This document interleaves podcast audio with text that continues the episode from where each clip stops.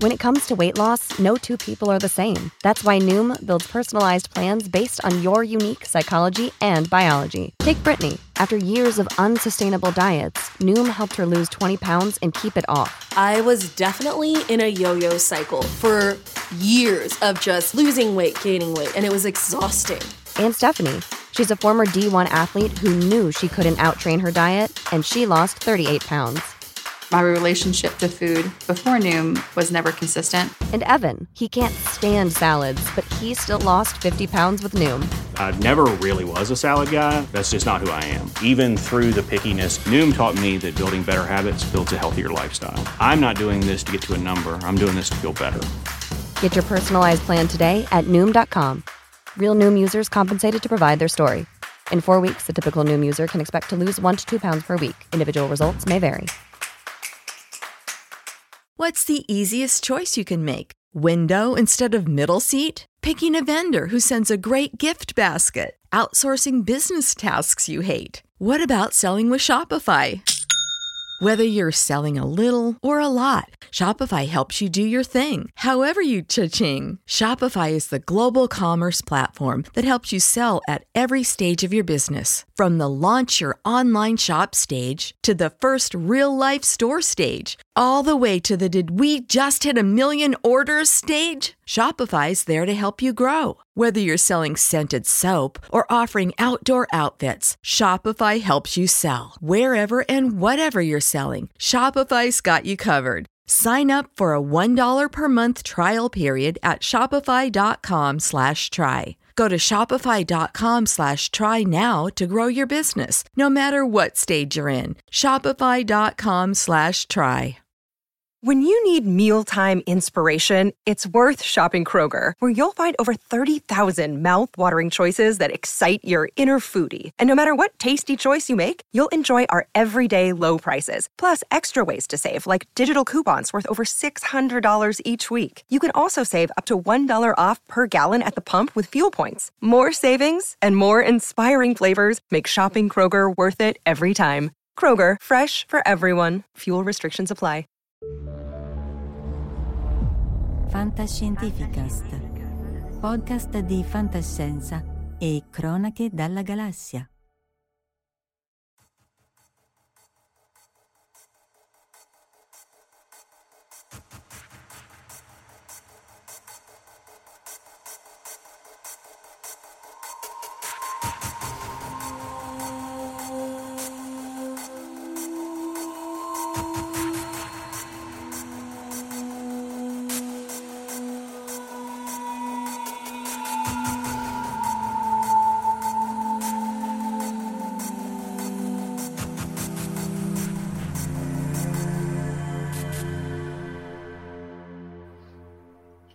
Eccoci live sabato, quindi con un giorno e qualche minuto di ritardo. Salutiamo Gianluigi, Gianluigi Gatti, Alessandro Bitetto, Tira Erde, Valentina Penza che ha fatto il magnesio, se non ricordo male, Cuni, Corrado P, Jack Lantern, eh, Giampiero Rostori. Ciao a tutti, ovviamente oggi facciamo la quadrupletta, Marco, che vi parla, il sottoscritto, Verusca, Omar e Marco Daddia che eh, vi parla tra un secondo. Parla Marco Daddia. No, si agita solo, non dice. Ah, io devo parlare, bene, perché eh. sono, ho dei delay qui che la wifi fa un po' schifo, però uh, va bene così. Siamo in questa bellissima live a 4 dove io sono quello meno acculturato di tutti, ma va bene così, e parleremo dei Queen nella fantascienza e nella scienza, che praticamente potremmo parlare per quattro ore probabilmente, eh, ininterrottamente. Comunque proveremo nel nostro piccolo a parlare di questo argomento estremamente vasto, secondo me. Nei testi, eh, perché di musica non ci capiamo niente e qui non ci azzardiamo assolutamente a parlare di musica. Sì, nei testi. Eh, e ci soffermiamo ai testi. Poi, magari, se uno vuole tornare, possiamo invitare Ian o la, Giuseppe Bassi o anche Luca Signorelli e vediamo di fare la cosa sulla musica. Salutiamo anche Antonio Di Mezza, Emilio De Salvo e Stefano Tanci. E allora, appunto, l'idea era di scegliere un paio di canzoni, o appunto nel caso mio anche la tesi di Brian May, e, e appunto vedere dov'è che si trova la, la, fantascienza e il fantasy nei Queen, confrontarlo con lo stato attuale delle conoscenze scientifiche e magari fare una cosa non noiosa, ma insomma ci proveremo. E quindi appunto scienza e fantascienza dei Queen, da, tre, da 39 a Highlander, Fairy Fairy Master Stroke, eh, che è il dipinto con cui indirettamente ci siamo conosciuti con Verusca, e appunto il PhD di Brian May. Non so chi vuole partire, Verusca, Omar, Marco, scegliete voi. Ma, uh, vabbè, parto io che faccio un minimo di overview, nel senso che allora in realtà questa cosa doveva partire ed essere abbastanza ridotta, poi ci siamo resi conto, almeno mi sono resa conto, che i riferimenti nella, nel mondo della fantasy e della fantascienza dei Queen sono mostruosi, quindi questa rischia di essere la madre di tutte le live. Uh, detto questo, uh, allora, in realtà il discorso è che mh, già appunto uh, Roger Taylor era un fan di fantascienza, appunto Prem era un astrofisico e quindi cominciano a venirsi a creare, diciamo già, a crearsi un mood abbastanza favorevole alla, all'ambiente.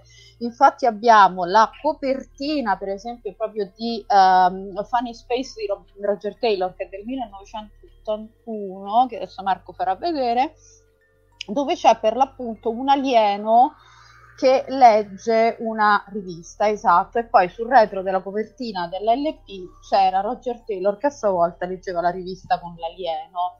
E anche Brian May ha fatto una famosa, un famoso album solo con un robottone in copertina che si chiama Starfleet del 1983. Questo per quanto riguarda... Mm? L'X-Bomber. L'X-Bomber. Bomber, perdona, ecco, vedi. No, no, no, no, il nome è Starfleet. Esatto, vai Omar. No, eh, eh, X-Bomber è il nome originale praticamente, è il nome del robottone. Starfleet è la versione occidentalizzata della serie, che ricordiamo che è una serie fatta in Super Mario Rama, che praticamente era una sorta di... erano tipo quelli di, di per intenderci uh, Stingray piuttosto che Joy 90 piuttosto che Thunderbirds dei coniugi Anderson Ok. Bella come serie, e tra l'altro di Gonagai, fra parentesi, perché ah, anche se ah, è, è, abbiu- è, abbiurata da Gonagai, però praticamente c'è dito Gonagai. Abbiurata perché pupazio, abbiurata perché, perché... Ma non si sa se c'erano sotto i soliti, sai che lui aveva fatto anche cos'è, Glo- Gloitzer X, che c'era quell'altra sì, serie sì. che l'aveva poi abbiurata per motivi di, di diritti, sfruttamenti, eccetera. Però, diciamo, e c'è dietro lui, anche se poi alla fine della fiera non compare nei credits. Ok. Vabbè, il mutuo l'avrà pagato comunque. Esatto, sì. che è sempre la cosa, il grande motivatore di tutti, di tutti quanti fondamentalmente.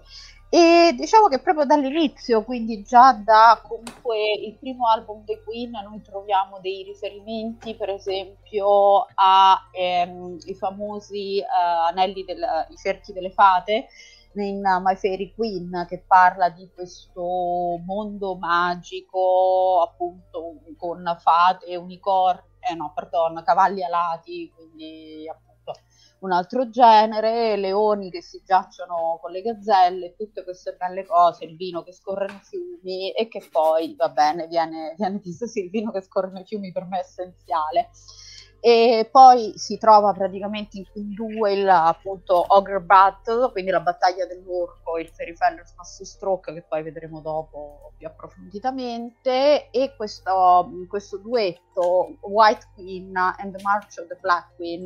Per quanto poi nonostante diciamo siano atmosfere un po' fantasy è venuto fuori che White Queen in realtà è Brian May che fa la parte di Charlie Brown perché è dedicato alla famosa ragazzina con cui non ha mai parlato a scuola, quindi è un po' la ragazzina dei capelli rossi di, di Charlie Brown, questa, questa regina bianca.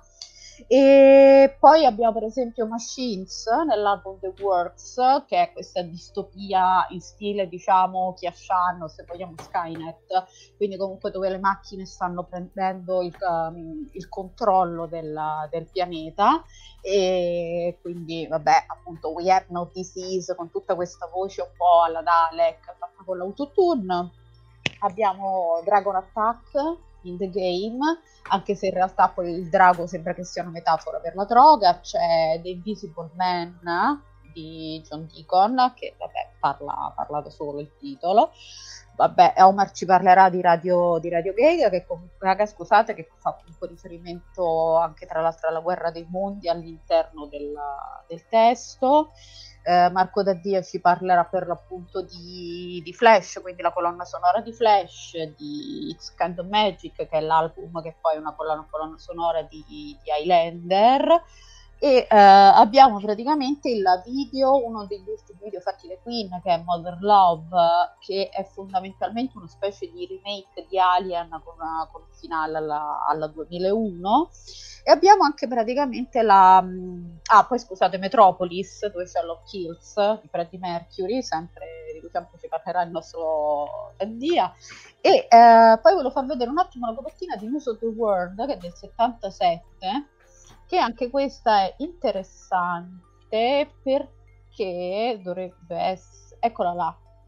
Allora, praticamente questa copertina di Astounding Science Fiction, appunto della, del 57, ha questo robot, con questo appunto, evidentemente c'è qualcosa che non è andato male nelle famose leggi di Asimov, perché appunto l'uomo che è in mano è morto, ed è stata ripresa poi nella, dallo stesso praticamente artista e con grande appunto sembra che ci sia dietro appunto Roger Taylor a questa cosa è stata ripresa per fare la copertina di questo album uh, dei Queen che si chiama News of the Worlds dove c'è questo robottone che sfonda questa, questa cupola dove ci sono gli umani e eh, tira fuori appunto suoi, le sue prime vittime che sono i cantanti che sono, sì, cioè, che sono per l'appunto i Queen.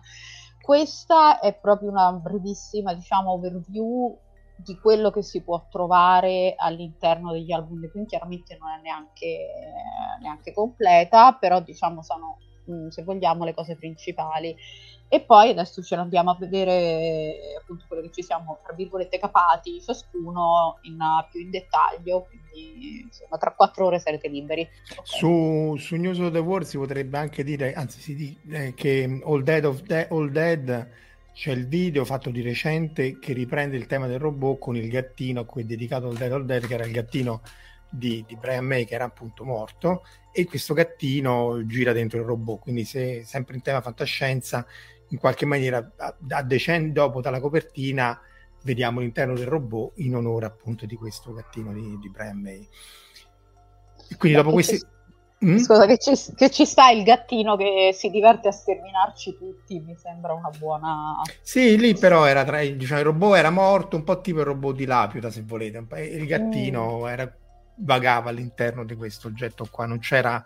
Era, se vi ricordate, è una canzone abbastanza melanconica, insomma. Vabbè, Brian May, eh. insomma, di, quando gli parte il momento, appunto, canzone melanconica ti fa molto male. A proposito, eh, per chi è in video, il gattino Eccolo per il big qua. like. Aspetta che te lo metto, te lo metto. Ma già che ci stiamo, like, share e subscribe al gattino. Faccio io del gattino. Gattino ben vivo. Eccolo qua. Ok, vai nonna, hai fatto il tuo dovere anche oggi. Proseguiamo. Il gatto di si chiama Schrödinger. Dai, chi vuole partire? Ma, Marco Omar, chi vuole partire con l'esegesi dei testi di fantascienza? Omar è muto e va Omar. bene anche così. No, uh, visto che prima ero muto, scusate, perché ho dei problemi di, di, di, di, di, uh, di aria, per cui se, nel senso che se, se, se, non muto c'è sotto il garage e si sentono macchine che vanno e che vengono, per cui perdonatemi. No, volevo dire che col gattino hai già dato uno spoiler. Oh. Eh, che, ho fatto? che ho fatto? Scusa. Eh, parlando di gattini, robot, eccetera, c'è lo spoiler per... Vabbè, una... Ah, lo spo- il nostro spoiler. Il nostro spoiler. spoiler. Ah, sì, sì, no, allora a questo punto, a questo punto dillo, Omar, voglio dire. Per eh no, che una... Eh. Che la, la, puntata del 14, se non sbaglio, giusto? Mi pare, la presa della Bastiglia, se non sbaglio. Sì. Sarà, dedicata, sarà dedicata ai nostri carissimi amici felini. Ecco. Sempre nella scienza e nella fantascienza. fantascienza La, l'abusato gatto di Schrödinger lo lasceremo in pace, però sì, il 14. Eh, allora, visto che stiamo dando la... abbiamo persino una scaletta dei prossimi interventi. Venerdì prossimo abbiamo Francesca Ballarini, che è già stata qui con noi eh, ed è professoressa ehm, all'Università di Pavia e si occupa di radioprotezione, quindi ritorneremo sulla radiazione spaziale il 7 luglio uh, Mafalda con le fogne, scienza e fantascienza, quindi la costruzione vera delle fogne della fantascienza, poi Gattini alla presa della Bastiglia il 14 e il 21 Luca Di Fino che è un collega, adesso sta all'Asia, la giustizia spaziale e ci parlerà di un rivelatore spaziale che è Altea. E, questo, quindi abbiamo persino fatto una scaletta nel futuro. Eh, non stavo leggendo Doraemon, Luigi Gatti. Sì, sì, sì, sì, sì, Ah, sì, beh, beh, infatti, in onore di Gianluigi, ci ho messo un po' a capire. È fantascienza stessa la scaletta, guardate. Sì, averci Esatto. la scaletta. Dunque, no, eh, attacco io che tanto ne ho, ne ho molte di meno e poi i miei sono molto più limitati. Eh, no, volevo su- subito fare un- una cosa più realistica che non è la fantascienza, volevo ricordare Bohemian Rhapsody, che non c'entra, il testo non c'entra assolutamente niente con la fantascienza, però ha il- la caratteristica di essere il ehm, primo videoclip inteso come tale ma realizzato. Allora, a onore del vero c'era già stato diciamo un, un- un approccio simile che però non era eh, stato trasmesso in maniera pesante in televisione nel 74 con gli ABBA che avevano fatto Waterloo, praticamente il video di Waterloo, però praticamente il, nel, il 31 eh, ottobre del 75 Bruce Growers, che era il regista, ha realizzato Bohemian Rhapsody, che è stato uno, forse il primo massicciamente tras- eh, trasmesso nelle varie emittenti. Tra l'altro, sul fatto, una curiosità brevissima, sul fatto del primo eh, videoclip mai realizzato, a parte i vari, vi ricordate i cosiddetti musicarelli, ma quelli erano all'interno del film, c'erano stati anche dei simili approcci realizzati dai Beatles, però lì erano dei veri e propri quasi cortometraggi più che dei video. Eh, ma la cosa interessante è che c'è stata per anni a diatriba se fosse stato eh, Video the Radio Stars, tanto per rimanere The Buggles, come il primo videoclip, ma non è, non è vero perché lì c'è sotto il fatto che questo video, cioè video, eh, video Kill Radio Star, era stato utilizzato per dare, inaugurare le trasmissioni di MTV nell'81. Per cui da lì la gente ha pensato, cioè da trasposizione, la, eh, come dire, distorto, la, la- distorto l'evento eh, credendo che da lì è fuori questa leggenda metropolitana che sia stato il, vi- il primo videoclip mai realizzato. No praticamente il video, eh, videoclip di Radio Stars è stato realizzato nel 79 e nell'81 poi è stato realizzato come, come eh, è stato utilizzato per inaugurare MTV quello che proprio viene dal, dal punto di vista proprio da storie dei media eh, utilizzato come, come il primo videoclip proprio moderno e eh, concepito come tale è Bohemian Rhapsody che tra l'altro vederlo adesso è, è bellissimo perché ci sono questi- tutti questi effetti diciamo pseudoelettronici che allora molto Sì, molto ancora, re- ancora regge e poi è montato bene, appunto. eh, non è ingenuo come montaggio. Il montaggio analogico, per parafrasare Boris, però lì era veramente analogico e, rende- e rendeva benissimo. Eh, dice eh, Cuni che c'è un video fatto da Matsumoto con Bohemian Rhapsody in cui mette anche il suo gatto Ferruccio Me, che sta anche in tutti i fumetti, e dice di cercare su YouTube Bohemian Rhapsody leggi Matsumoto. Di fatto con il testo della canzone non c'entra nulla, ma mette il video degli ultimi messaggi che aveva creato. E dice Stefano Tanci, e poi vi lascio la parola, Hashes qui- Hashes di Bowie, vai. Eh, ma se entriamo nel discorso fantascienza videoclip eh, basta cioè, Che potrebbe essere, che però potrebbe essere un altro argomento da mettere in scaletta. Tanto sto prendendo appunti per i gattini per il 14. Marco, Vado io allora, beh, direi di iniziare in ordine cronologico a questo punto e partiamo dal 1979-80 con l'uscita di questo film di Dino De Laurentiis, Flash Gordon. Ho fatto appunto un breve short sul mio canale YouTube per parlarne anticipatamente di questo perché secondo me è uno di quei film, un trescione incredibile. Tra l'altro questo qui l'ho recuperato nel, nel posto dove sono adesso che è un posto abbastanza nerdoso visto che non sono a casa mia come potete con la, vedere con la N e togli, vestimento alle mie spalle. togli E- il video Marco perché c'è molto di lei, metallico. Togli il video. Sì, sì, vediamo, si vede un po'. eh, pur- pu- purtroppo, come dicevo, qua la connessione è quella che è, e però mi sono trovato questo cartellone qui eh, lungo il corridoio e ho detto facciamo una foto perché è preciso per la serata di oggi. Vabbè, qua c'è un po' un misto kind of magic, flash e, e via dicendo con Freddie Mercury. E come dicevo appunto, il primo è, eh, di cui voglio parlare è Flash, perché secondo me è mh, per la TV, almeno televisivamente parlando, il proto di tutti eh, i supereroi che sono arrivati in questi ultimi 15 anni e via dicendo. Ma è un supereroe un po' trescione, ecco. E, ehm, secondo me la musica dei Queen eleva appunto questo film un po' trescione di, eh, di De Laurentiis, fra l'altro, una grande produzione italo-americana con dei signori attori, ma mi voglio focalizzare un attimo di più sulla musica. Ehm, lo eleva perché gli dà uno spessore incredibile dal punto di vista dei testi, non così profondi, bisogna dirlo,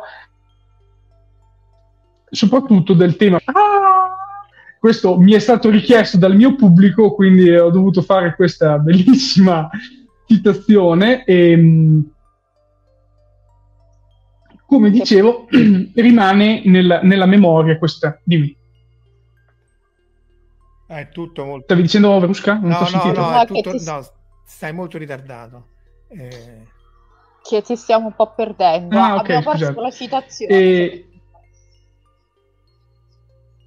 Eh, meglio, meglio che avete perso la citazione di Flash ah, perché l'ho fatta veramente malissimo. Ah, no, probabilmente il microfono sì, sì, no, no, si è tappato meno, da solo. Male, penso che quello sia l'algoritmo di YouTube che ha censurato, meno male.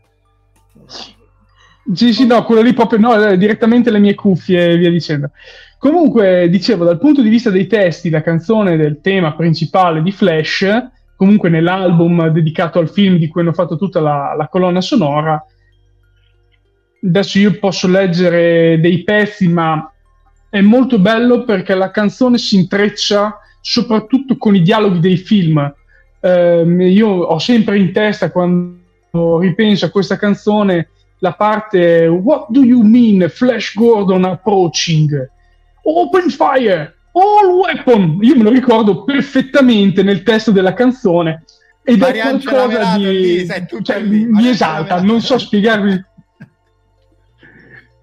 sì, sì, è, è, be- è bellissima e cioè, io sono rimasto innamorato di, di, quella canzone anche per quel ritornello e, e comunque le frasi citazionali del, del, del film a, all'interno. Quindi, secondo me, i Queen hanno veramente dato quello spessore a un film che non ha avuto chissà che successo, però è diventato un film culto eh, tanto più che citato pesantemente anche in TED e TED 2 appare direttamente l'attore che fa Flash Gordon.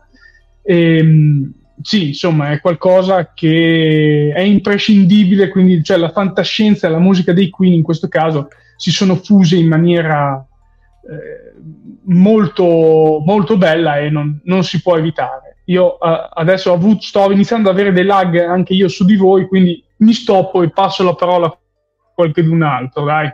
Allora, io volevo chiosare su, appunto, su Flash eh, per la questione, appunto, dice Cassie Brian Blessed che faceva Vultan, è Dio, lui è un grandissimo attore e tra l'altro ha fatto anche una puntata di Spazio 1999, quella del pianeta di ghiaccio, se lo ricordate.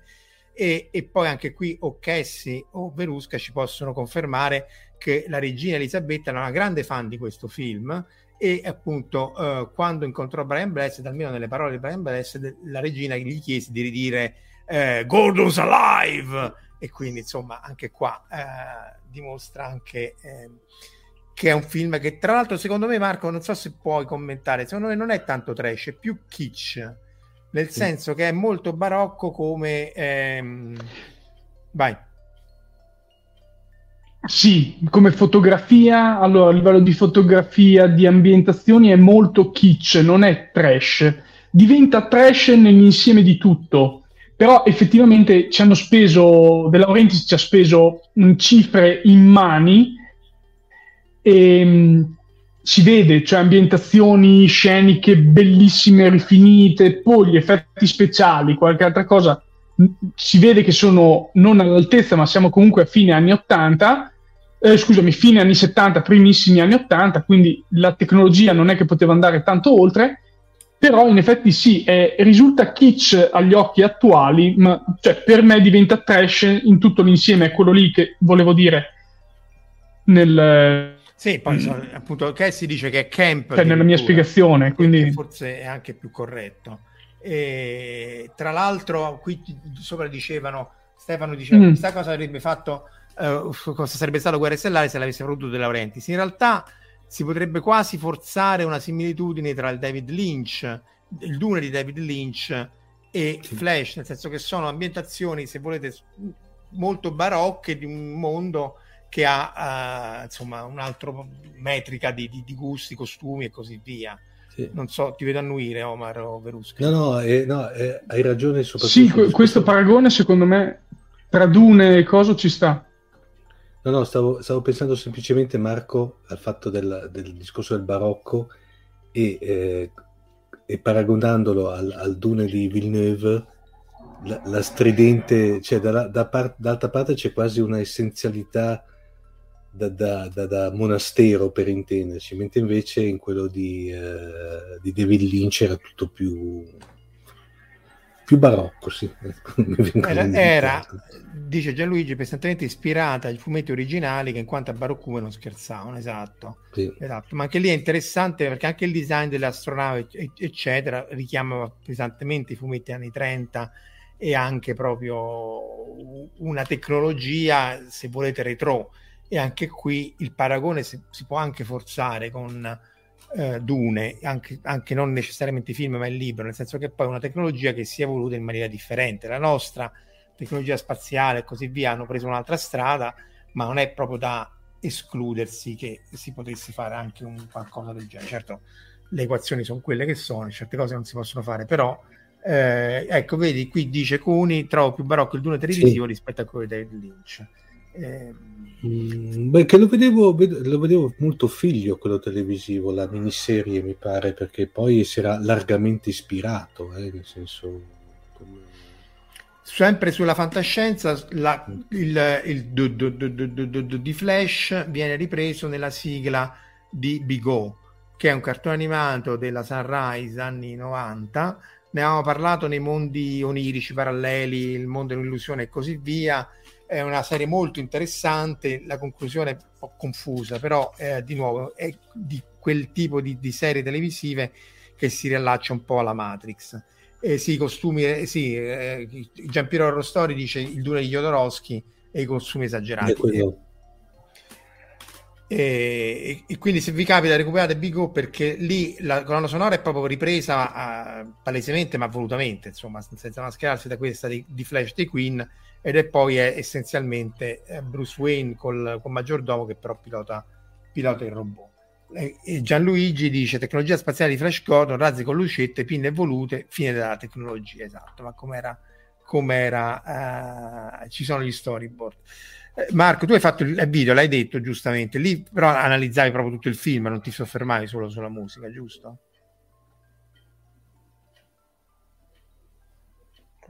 Sì, sì, lì analizzavo davo tutto il film, non soltanto la parte musicale. Il film in sé uno, riprende, come ha detto Gianluigi nei commenti, tante delle scene dei bozzetti, cioè, scusa, dei fumetti originali appunto di Flash Gordon e lo, li riprende bene. Come dicevo, è stata una produzione dove eh, Dino De Laurentiis ha speso tantissimi soldi non ci è rientrato, ma è stato un film che è diventato veramente un cult per il genere dal mio punto di vista supereroistico con questo mh, mm, finto supereroe perché in realtà è un giocatore di football americano che rimane, cioè, arriva su questo mondo catturato praticamente da Ming e da questo scienziato pazzo che eh, eh, ha inventato questa navicella per andare appunto da, da Ming e succedono cose eh, con uomini alati, eh, uomini del bosco, insomma è un film che comunque dal mio punto di vista, anche a distanza di 40 anni, è più che godibile da un pubblico ovviamente che cerca qualche cosa di un po' più eh, particolare, non di commerciale, ecco, diciamo così. È over the top, come può essere, che ne so, Rocky Horror Picture Show, come questi film che non cercando il realismo, non cercando di essere all'avanguardia nei, negli effetti speciali, anche se ci hanno speso molto, poi rimangono collocati atemporalmente in qualche maniera e quindi poi diventando un cult eh, è talmente un film talmente assurdo che appunto regge perfettamente eh, l'età. Eh, poi c'è il Flash Gordon con la E, vedo che Emilio De Salvo è, è, è, è informato delle, delle, varie sottigliezze. Eh, con, ecco con sotto... anche Stefano Con Tanci. sotto- Esatto, con sottotitolo Andate e ritorno al pianeta Cornavi. Sì, ma il pianeta, giustamente, di quello vero è Mongo. C'è da dire che il Flash, Flash Gordon, il, qui c'è Gianluigi forse, tantissimi sono più esperti di noi nei fumetti, il tema è elfi e nani, cioè le varie creature dei- dei- dei pianeti di Mongo sono ispirati chiaramente a quelli del- de- di quello che al tempo non si chiamava fantasy, ma insomma del fantastico, e riprendono, e, e quelli sono nani volanti e, e gli altri sono elfi. E sempre parlando, eh, allora qui, ehm, e sempre parlando di, eh, di questo trash, parliamo di, ehm, di Zardoz, che è un altro, eh, che è un altro, ehm, questo pure come com'è, trash, camp, eh, Beh, Zardoz era, era notevole, quello con, eh, con Sì, Sean, sì, sì. eh, Con con Sean Connery, Connery. con eh, Sì. il tanga rosso, sì. Con Sean Connery, sì. Era, sì, interessante. Ehm, Verusca, la dicene Particolare, soprattutto i costumi di Zardoz. Vabbè. Eh, sì, esatto, stavo pensando proprio. E però, però, so, però voglio- sono, scusa, scusa, perché sono questi film che lì per lì, ah, io al tempo non avevo capito assolutamente niente, salutiamo anche Mauro M. Però sono quei film talmente assurdi che però, perché poi è quello che ha fatto Excalibur, non- adesso non mi viene in mente il, il nome, Ba- Bo- Ba- Bowman, Borman, Borman, Borman. Borman. Eh, ma- eh, No, scusa, eh, Zardoz eh, Sto dicendo di una- una- una Zardoz scemenza. è di... altro No, è vero, di regista. Zardoz, no, ho detto una No, boiata Bo- io. Bo- Borman, Borman, dai, dai, Non ci ho detto una boiata io, scusa. E vai. Eh, Eh, però appunto su questi film o- onirici, atemporali, che in qualche maniera eh, rimangono poi collocati, anche Excalibur no? è completamente at- atemporale e quindi poi rimangono per chi li vuole studiare eh, nel loro piccolo, perché certo non è il quarto potere, però insomma vanno assolutamente... ehm, qui c'è- stanno seguendo anche un altro film, magari mo- moderatevi con, con la serie dei Flash Gordon se possibile, Esatto. Sì. e restiamo a tema quindi. Quindi torniamo con Verusca a tema a Che A tema. Queen, dai. Eh, non vuoi fare tutto 39? Ah, facciamo 39 allora, visto che vogliamo fare allora 39 di Brian May eh, è una canzone relativistica, cioè eh, essenzialmente è proprio una canzone di fantascienza, essenzialmente lì per lì non si capisce, ma quello che loro fanno narra di questa spedizione che uno pensa sia con navi nel mare, ma in realtà sono astronavi, lasciano la Terra a cercare un altro posto, appunto perché la Terra è, vecchia e grigia, e poi tornano, e però quando tornano l'amata del, del- uno degli spedizioni del, di- di- che faceva parte della spedizione non c'è più e c'è la figlia e la nipote, non sappiamo chi fosse, sicuramente una discendente perché erano passati tanti anni, ma lui era vecchio solo di un anno. E, e quindi questo è il paradosso dei gemelli. E, e- tra l'altro il paradosso non è che uno dei due invecchia, il paradosso è che visto che se quello che si allontana accelera, anche quell'altro che rimane fermo accelera rispetto a chi si allontana, perché chi è andato è più vecchio rispetto a chi è rimasto? E il perché ne abbiamo parlato in tanti video, è perché la simmetria tra i due viene rotta dal fatto che chi va poi deve tornare. Quindi il fatto di frenare, di tornare indietro, eh, quindi essere soggetto ad accelera- decelerazione e riaccelerazione, r- rompe la simmetria tra i due rispetto a quell'altro che è rimasto sempre, se volete, fermo o comunque in un sistema di riferimento inerziale, ossia non sta sul razzo e non eccetera. Quindi il paradosso dei gemelli viene, viene risolto dal fatto che appunto uno dei due frena e torna indietro. Quello che torna indietro appunto è chi canta la canzone, in qualche maniera Brian May, e appunto in queste due, eh, in questi due versi viene eh, riassunto appunto il, il nucleo della relatività, ehm, della relatività speciale e generale e il fatto che appunto ci sono questi paradossi che poi si risolvono e quindi uno dei due invecchia più dell'altro. E la canzone l'hanno copiata in, in, ehm, in Buzz Lightyear.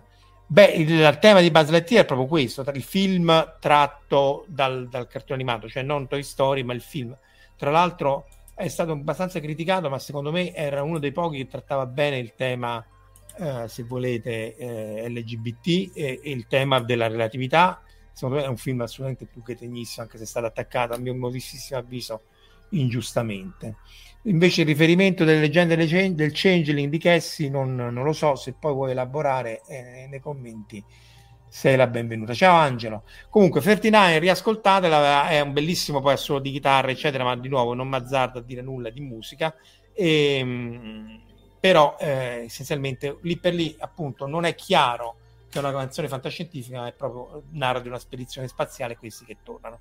Più avanti, eh, in maniera da non dare il colpo di grazia subito, parleremo appunto di, poi di Brian May, che come saprete tutti, eh, poi ha anche il dottorato in fisica, eh, aveva cominciato a studiare appunto all'Imperial College, aveva interrotto, vedremo come lui giustifica questa interruzione e poi riprende il dottorato nel 2007 studiando la luce zodiacale, ma questo ne parleremo più tardi.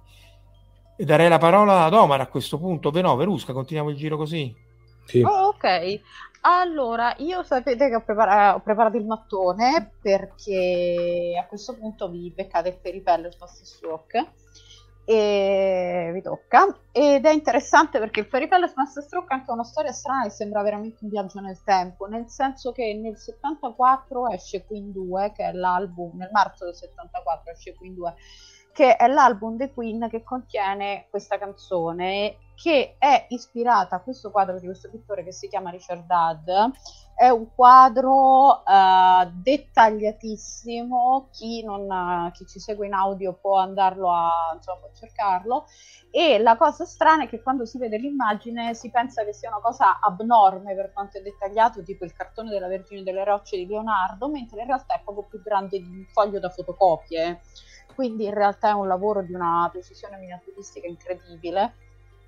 E appunto nel 74 esce questa, questa canzone e nella, appunto a marzo e a giugno-luglio del 74, quindi pochi mesi dopo, la Tate Gallery fa una personale dedicata interamente a Richard Head quindi eh, c'è un momento di, uh, come dire... Ma per caso fa... o perché, ma perché qui ne aveva fatto... No, non c'era nessun anniversario, tipo il centenario di Richard Head, della nascita e della morte, è successo semplicemente che uh, per qualche appunto strana congiunzione astrale Uh, il quadro è sempre stato esposto comunque perché nella permanente della, della Tate, non la Tate moderna per chi vuole andarlo a vedere dal vivo, ma la Tate, quella di biblico, e uh, pochi mesi dopo appunto viene fatta questa personale. Sicuramente le personali non le organizzi insomma in due la retrospettiva non una personale perché era morto da un po' e appunto non le organizzi comunque in due mesi per cui è una coincidenza molto strana soprattutto anche perché il, um, la canzone di Queen presuppone una conoscenza non solo del quadro tipo sono andata alla alla Tate, l'ho visto e mi è piaciuto, ma una conoscenza di tutto quello che c'è dietro il quadro, compreso praticamente una, una poesia che aveva scritto lo stesso Dad, ispirata proprio alla sua opera. Ora facciamo un breve passo indietro, nel senso perché il Fairyfeller è importante e mi ci sto soffermando. Allora, Richard Dad fondamentalmente era uh, un pittore, io sono pessima con le date, quindi scusate, lo devo leggere. Allora, nasce nel 1817 e muore nel 1886, quindi era uno di questi pittori praticamente completamente calato nell'età vittoriana e era considerato anche un grande talento, infatti era stato, aveva esposto da giovanissimo alla Royal Academy of Art e eh, faceva all'inizio questi, mh, questi, dipinti di fatine che sappiamo ci fu grande, un grande momento di popolarità per fate, fatine appunto nella, nell'età vittoriana c'è la famosa storia delle foto delle fatine di Conan Doyle quindi andava un po' di moda questo argomento andava infatti molto di moda anche le parti di Shakespeare che con le fate quindi tipo Sogno di una notte di mezz'estate piuttosto che appunto il, la, la tempesta con Ariel compagnia cantante. Comunque, quindi lui inizia facendo queste, queste cose molto, molto graziose, se vogliamo, abbastanza inquietanti, ma ancora graziose. Oh, scusa certo... se ti interrompo, tanto per, appunto, per dire che sono fatine, perché questo qui ne parlerai, è il Ferry Feller, cioè quello che Lui sta per dare Feller. il colpo, esatto. ma queste sono nocciole, quindi sono tutti esatto. il piccolo, little people che stanno citando anche nei commenti il, il, il folklore di quelli che rapivano la gente e poi tornavano e, e erano passati tantissimi anni. Allora, non sono nocciole, sono ippocastani in realtà. Comunque sì, sempre della... l'ippocastana castagna vestita a festa, adesso arriverà un botanico che mi picchia sangue, però comunque diciamo che so castagne, insomma, sono le cugine delle castagne. Eh, mi scuso con tutti i botanici che ci ascolteranno eventualmente. E per cui sì, infatti si possono vedere anche delle margheritine sulla, sul davanti del, del quadro che ci danno un'idea comunque delle dimensioni di questo piccolo, di questo piccolo popolo. Eh, per chi sta vedendo il quadro, sulle corna del patriarca eh, ci sono praticamente la regina Maeb e la sua corte e poi appunto tutta una serie di, di, figure che adesso andremo a esaminare quando arriviamo un attimo al Fairy più in dettaglio, nel senso che cosa succede molto brevemente? Richard Ed accompagna questo politico che deve fare il Grand Tour che era questo tipo di viaggio turistico che facevano ai tempi quando eri molto ricco, in pratica attraversavi l'Europa, una parte dell'Asia, e fa, va, vieni con me e, e, appunto, e me lo documenti. Richard Hadd aveva dei precedenti di eh, appunto disturbi psichiatrici gravi in famiglia, il caldo, lo stress, eh, l'ambiente nuovo fondamentalmente impazzisce. Lo riportano, lo fanno tornare in Gran Bretagna dove eh, ehm, padre appunto lo ospita nella sua casa natia, lui dà completamente a un, un psicotico paranoide grave e sgozza il padre. A quel punto si rendono conto che non era soltanto un po', come dire, stranito dallo stress del viaggio, ma era impazzito pesantemente sul serio, diceva di essere il sacerdote di Osiride, il figlio di Osiride, anche lì non ha, insomma, comunque non è chiaro, comunque qualcosa che aveva a che fare con Osiride e che si porta per tutto il resto della sua vita, Richard Led e ehm, a quel punto lo portano appunto a Bedlam, cioè l'ospedale psichiatrico, appunto il famosissimo ospedale psichiatrico che è presente tra l'altro molto nell'immaginario ottocentesco e nell'immaginario fantastico, sta, e viene anche citato in uh, quell'abominio con Eva Green di cui mi scordo sempre il Penny Dreadful. Il Penny Dreadful, esatto, tra le varie cose, dove uh, comunque per fortuna nel frattempo le condizioni dei malati erano migliorate, quindi a lui viene permesso, essendo un pittore, viene permesso di, di dipingere comincia a fare quindi questi quadri che ovviamente, essendo comunque lui, uh, diciamo, impazzito tra proprio un termine proprio tecnico, eh, ovviamente rispecchiano queste sue, eh, queste sue alterazioni, queste sue visioni. Fa questo, questo quadro, questo Feller, che appunto è, eh, rappresenta tutto, comunque una gran parte del popolo fatato, ma anche molte figure tipiche della tradizione inglese, soldier, sailor, thinker, tailor, plug, uh, plug boy che tra l'altro alcuni ricorderanno no, Soldier Sailor Thinker Tailor Spy come il titolo della, del libro di Le Carré e sono appunto le tipiche professioni inglesi, quindi soldato, marinaio, stagnino, sarto e... Un po' tipo YMCA esatto. antelitteram. Esatto, e il plug è contadino e appunto, come dicevo, la canzone di Queen è interessante perché Dad, oltre a fare questo quadro, scrive una poesia su, che rappresenta questo quadro, che non è famosissima perché veramente te la devi andare proprio a scavare nei, nei meandri di internet adesso, quindi figuriamoci ai tempi, negli anni 70 per trovarla, e i versi della canzone ripetono però alcune parti proprio della, del testo della poesia di Dead, quindi è stata fatta comunque da Mercury una ricerca molto approfondita su, sul Fairy Feller e su Dead, è vero anche che Mercury aveva, era uno studente di arte, quindi comunque sapeva, sapeva il fatto suo, e per darvi l'idea di uh, appunto quanto Dead, uh, che sto pronunciando malissimo, uh, fosse anche lui abbastanza ossessionato da questo quadro, quando poi lo portarono in un'altra istituzione psichiatrica, lui lasciò il quadro indietro e lo rifece da capo, questa volta con uh, diciamo a matita, identico, cioè se si vedono eh, le, due, appunto, le due opere messe una vicino all'altra sono veramente identiche.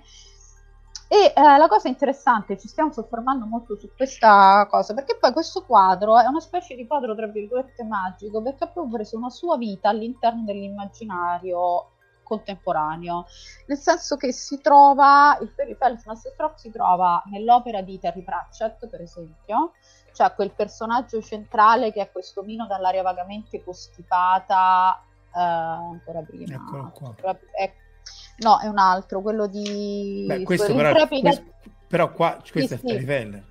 Quello è il Fairy Feller, quello ci arriviamo. Allora, l'intrepida Tiffany Ah, questa, e scusa, i scusa. piccoli uomini liberi, esatto, di Terry Pratchett, ah, contiene praticamente uno dei personaggi che sono, che praticamente è il, si chiama Snips il personaggio, ed è proprio preso da quell'omino lì. Quindi è un'opera del, 2000 del 2003 di Pratchett.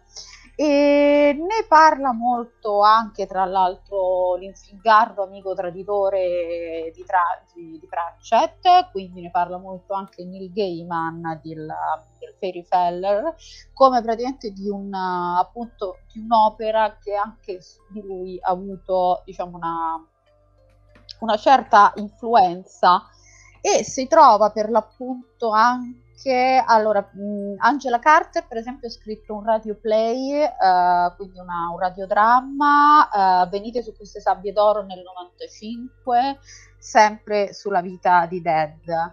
Nel 2005 viene scritto La ragazza nello specchio verde che per quanto sia un romanzo rosa è molto interessante perché parla del fatto che questa protagonista si eh, conosce quest'uomo che ha un Richard Dead che nessuno finora aveva mai visto, quindi già Dead di suo poi diventa un personaggio fermo nel, appunto che striscia nell'immaginario Uh, nel, nove, nel, 99 esce Richard Dead in Bedlam e Other Stories, che è uh, una raccolta di racconti di fantasy, fantascienza, horror in generale, fantastico, e ce n'è anche uno su, su Richard Dead. E uh, tra l'altro io non lo sapevo, l'ho scoperto per caso, ma ci sono delle edizioni dell'album dei, Queen 2, fortunato chi ce l'ha, che al cui interno eh, c'è proprio la riproduzione del Fairy Feller. Ah, ah oh boh. Esatto, e quello sì, riuscire ad averlo non sarebbe, eh, non sarebbe male. Quindi comunque sia appunto l'autore che proprio il, il painting, la, il quadro, uh, sono delle figure che per qualche motivo hanno colpito l'immaginario e non sono appunto queste figure proprio diciamo così, uh, famosissime, se vogliamo, che ne so, la Gioconda, eccetera, eccetera. Però è interessante come proprio abbiano avuto un'influenza all'interno di parecchie storie proprio di, di genere. Quindi appunto le ritrovi nell'horror, lo ritrovi un po' nella fantascienza, lo ritrovi in Terry Pratchett, lo ritrovi nel fantastico è veramente una storia comunque è veramente interessante la, questo è il, è il, ridisegno che hanno fatto a Matita questo qui che aveva fatto lui a Matita del Fairy Feller senza averlo sotto mano quindi l'ha proprio rifatto a memoria cioè il Dragonfly Trumpeteer la, la libellula trombettiere eh, vedi che qui praticamente le noci sul fo- le, scusa, le ipocastani sul fondo sono più precise. E, e, poi praticamente tutta la composizione del quadro ruota intorno a questo, a questo momento che da un certo punto crea un'ansia incredibile che è proprio il momento in cui questo Fairy Feller, quindi questo boscaiolo fatato sta per spaccare questa, mh, questo ippocastano. Alcuni ci hanno visto, vabbè, a posteriori una specie di, così, di metafora della rottura dell'atomo, però essendo un quadro di e vabbè, come, Maior- come Majorana che dicevano che aveva pensato alla bomba nucleare prima. Eh, in, in, realtà, vabbè, Cassie dice appunto sono Conkers, quindi gioco emblematico a biglie dei, dei bimbi vittoriani. Eh, leggevo che dovrebbero essere le due metà della Hazelnut dovevano essere utilizzate per, co- per costruire una carrozza per la Queen Mab alludendo probabilmente alla Queen Mab di Romeo e Giulietto eh, perché appunto che è la dice... versione gay perché è il mese del Pride Romeo e Giulietto De... okay. ah sì scusa è vero eh, sì. vabbè a maggior ragione e... No, Cassie, ti correggo, la copertina di, scusate, di To Drive the Long Winter Away di Lorena McKennitt non è in copertina il Fury Feller, è in copertina il Baccanale di Richard Dead, che eh, credo che ce lo abbiamo tra le immagini che ho mandato a Marco, ma non sono sicuro. Non credo, perché io ho questo, ho Good Neighbors e Terry Pratchett, se vuoi lo cerco. Uh, no, adesso te lo mando, te lo mando eh. io. E il Baccanale, anche la copertina, tra l'altro, di... Mh, è un romanzo di Sylvia Thousand Warner che si chiama Lolly Willows, che è interessante perché parla, è un romanzo sull'emancipazione femminile ed è una storia, allo stesso tempo, una storia di streghe nell'Ottocento. Veramente, quello sarebbe da ricercare se non lo conoscete. Adesso cerco al canale Richard Dead. Ok, e intanto che io cerco, volete passo la palla a Omar? Eh, aspetta, prima di passare la palla a Omar, che è sempre un atto da fare con cautela, volevo leggere un po' di commenti, perché appunto su Bedlam, eh, dove Giampiero Arrostori diceva che è, è un film con Boris Karloff eh, di Mark Robson, eh, e se volete andare in, eh, in, pellegrinaggio è il luogo, dice Cassie, dove è l'Imperial War Museum, dove appunto sorgeva il Bedlam di Dad, e sempre Giampiero Arrostori, più che su questo, diceva che a proposito di By Me, la fantascienza citava la, la colonna sonora del videogame Rise of the Robots e il suo seguito di metà degli anni, degli anni 90. E non so se questo è bastato per... Eccolo qua, la regina Mev, intanto che tu cerchi qua, eh, Mev è la figura femminile maggiore dell'epica antico irlandese, donna guerriera, regina e badass in genere. Eh, vedi, questo è interessantissimo. Eh, forse... Ti ho mandato il feri, ti ho mandato il baccanale. Lì mi può, mi può, essere d'aiuto Marco Taddia. Non c'era la Queen Maeve, non era anche un personaggio di The Boys? Di The Boys? Sì. Uh, sì, uh, sì, mi sembra di sì. Perché veniva chiamata solo Maeve, però doveva essere Queen Maeve, mi sembra, sì. sì. Su quale dei 50 social l'hai mandato, Verusca? Eh, sulla chat della, della ecco. live. Eh, figuriamoci, d'accordo, arrivo. Vai, dite cose nel frattempo. Ok, diciamo, diciamo cose. Appunto, vogliamo parlare a questo punto di Radio Gaga? Passiamo dalla sì. no, aspetta, eccolo qua, eccolo qua, eccolo qua. Aspetta. Okay. Eh, questo Bedlam, intanto risponde Emilio, sì, Bedlam è una corruzione di Bethlehem. Esatto. Ah. Questo. Per... Esatto, è quello. Che poi no, eh, me l'avevi mandato per la copertina della, della, della, del, del Tate, della, della, esatto, della, della retrospettiva. Allora, guarda, il Bedlam Hospital è stato fondato, mi ero segnato a due appunti, addirittura nel 1247 ed è diventato, intorno al 1400, è, è diventato un ospedale psichiatrico, mm, per quanto poteva essere nel 1400 un ospedale, diciamo, avanzata la psichiatria, mettiamola così e mm, invece praticamente appunto Dead viene spostato dall'appunto da Bedlam e poi viene spostato al Criminal Lunatic Silence di Broadmoor. E comunque vabbè rimase poi alla fine in istituzione psichiatrica fino alla fine dei suoi giorni perché non uscì mai da questo vabbè a parte perché aveva ucciso il padre a coltellate o a rasoiate una, non sono chiare le fonti e comunque continuo a pensare fino alla fine di essere tipo il figlio di Osiride o qualcosa del genere. Uh, il, tra l'altro il Ferry Feller per realizzarlo ci mise una decina d'anni e appunto la parte finale è rimasta incompleta. Un altro romanzo che ho dimenticato di citare è uh, proprio il The Ferry Feller Toss Stroke di Mark Chadburn che, mm, di cui praticamente appunto sempre l'Infingardo Neil Gaiman scrisse anche un'introduzione. Vabbè, l'introduzione non se nega a nessuno. Eh, rimane comunque appunto un, un, un, un lavoro, per ritornare alle, alle, ai versi dei Queen, loro descrivono ogni singolo elemento, sì, sì, non, non, non, se ne perdono un, un elemento appunto del, del, del quadro, appunto il Dragonfly Trumpeter e poi al sì. centro c'è questo mago alla Gandalf che è il patriarca che appunto sta qui a scrutare. Questo ricorda molto ovviamente prima del tempi Gandalf.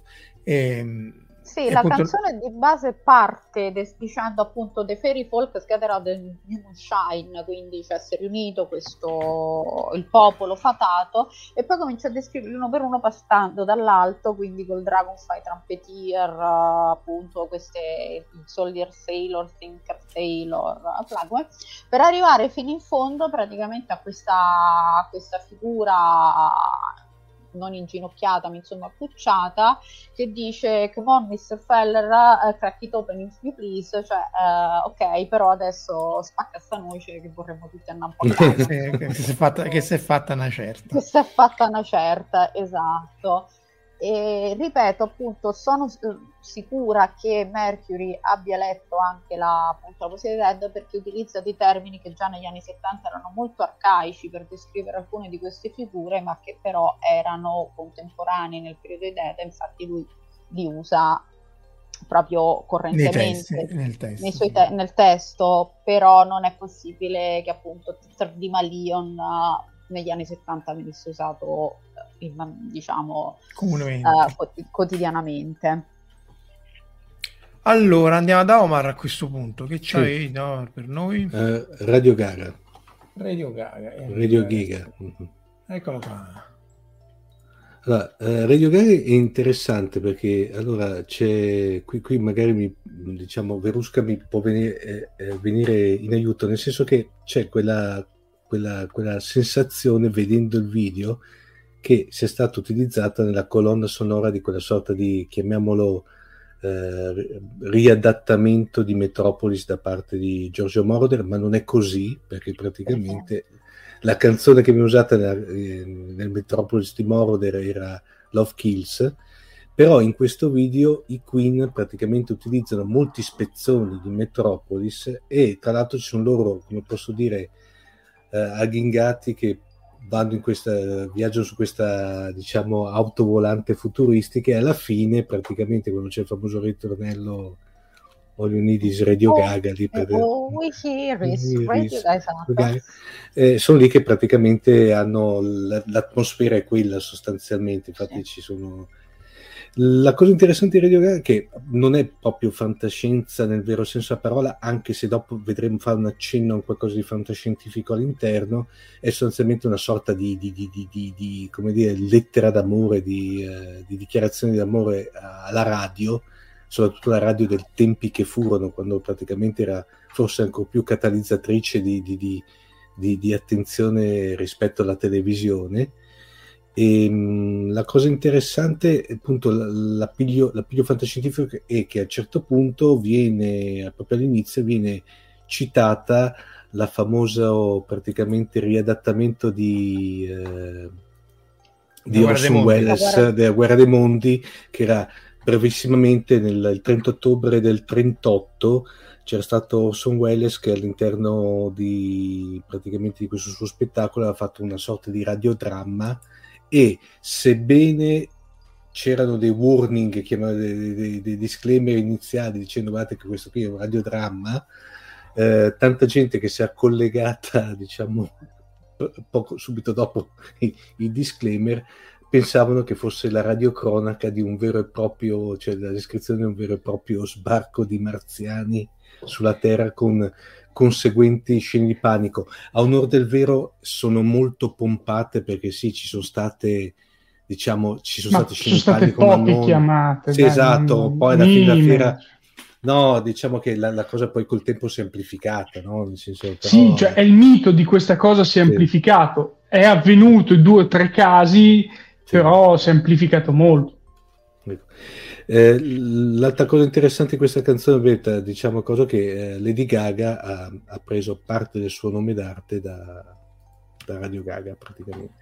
Ah, ecco, vedi eh, tanto per, per, comunque la canzone, come vi ripeto, non ha, tranne questo accenno alla, questa, a questo radiodramma della guerra dei mondi, è veramente, come vi ripeto, una dichiarazione d'amore alla, alla radio, sostanzialmente tutto quello che ha, che ha Posso dire una cosa che su questa sì. immagine? Scusate. Mm. Are you my mommy? Ve la ricordate? Questo è Doctor la... Who. Doctor, Who. Doctor Who, sì. Palesemente. Anche la fotografia. Visto... Sì. Eh, ci sono, vabbè, per chi ci sente soltanto in Radio Gaga c'è un'immagine che ricorda molto una, un episodio di, di Doctor Who, uno dei primi scritti da Moffat per, credo, no, Nine credo che sia la stagione con, con il nono dottore. Prego, scusa Omar che ti ho interrotto, ma... No, no era, era, era, era, solamente per niente, per... Sì, il tema, il tema iniziale, come diceva Omar, eh. è, è, cioè, è, un altro pseudo racconto di fantascienza, cioè poi dopo andiamo a vedere i Queen che ha nella città di Metropolis, ma essenzialmente c'è questa città che potrebbe anche quasi essere bom- Londra sotto il blitz se non fosse la guerra dei mondi indossano le maschere antigas cosa che non fu mai fatta che io sappia Sì. e quindi anche qua è un altro e, e prendono l'informazione dalla radio così come era nella seconda guerra mondiale Tra l'altro, tra l'altro il- questa, la- questa canzone è stata utilizzata anche in, eh, nel terzo capitolo eh, di Highlander, per intenderci, dimenticabilissimo. Mai E qualche poi so- secondo.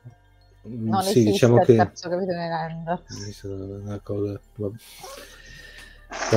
mm, eh, ve lo- vi, vi consiglio a proposito, vi consiglio il secondo capitolo, Marco, magari eh, Marco Tadia, se ti capita di sentirlo in tedesco, è di una roba allucinante. ma il capitolo di che? È il secondo capitolo di Lender praticamente. cioè render Sì. già è brutto di suo poi in tedesco Ma- in tedesco è l'apoteosi della... se, se preferisci ti venga a picchiare io direttamente se vuoi soffrire E poi, sì, no, non so perché ti vuoi far del male, però... Bella- Io ho visto comunque in tedesco, ho visto Ah. Bud Spencer e Terence Hill, quindi insomma... come sono doppiati? È strano, è strano. non sono doppiati malissimo, però cioè, sembrano sempre incacchiati neri, quindi perché la, la lingua tedesca a quello porta almeno, però sì. Cuni dice una cosa giustamente che eh, sa di, di Eternauta questa foto effettivamente sì, ha anche un che della maschera dell'Eternauta e poi, lui trema per l'adattamento prossimo 21 ma quello, Mamma mia, eh, quello sarà. Eh, ciao Alessandro. Eh, Ah, eh, e diciamo poi tanto è stata anche utilizzata, se non sbaglio, in un paio di episodi del- di quella serie antologica American Horror Story. Anche quella Ah. bellissima, tra l'altro, quella si trova su, su chi ha l'abbonamento a Prime Video, guardata perché è veramente bella quella serie antologica, fatta veramente, l'ho trovata veramente bella.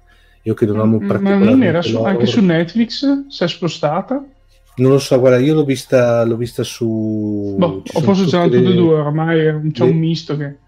le un- perché sono 10 perché l'undicesima non è stata ancora rilasciata 10 stagioni sono tutte praticamente viste tutte 10 sono stagioni ragazzi è un Sì. lavoro eh. però è, è- è strana Marco perché ogni stagione è come se fosse È un- antologica, sì. è antologica, è un film praticamente cioè come se fosse un- sono slegati le stagioni No- non mi ricordo se la 8 o la 9 che è divisa in due, c'è una parte con gli alieni e una parte con i Sì. demoni, non mi ricordo quale delle È due. però- veramente- no no è bella è fatta, è fatta e vedremo pure questa nel frattempo qui citano varie cose di Battle Tennis che dice Emilio sono doppiati e così via ma non vi preoccupate perché è in cantiere anche la puntata sulla fantascienza di Battle Tennis probabilmente qualche anniversario verso l'autunno ma stiamo lavorando con Cuni anche su quella che abbiamo avuto ospite ricordate Cuni quando è morto purtroppo Leiji Matsumoto tocca a Passiamo- Taddia Esatto. Tocca a me, è, tor- è tornato il mio compito e il mio compito è passare dagli anni 80, dal primissimo anni 80, quindi dall'80 all'84, con un film che si chiama Highlander, il primo solo ed unico perché non c'è nessun seguito a questo film anche. beh la Vorrei serie, non è, la serie non era male Sì, non è malaccio, però vabbè.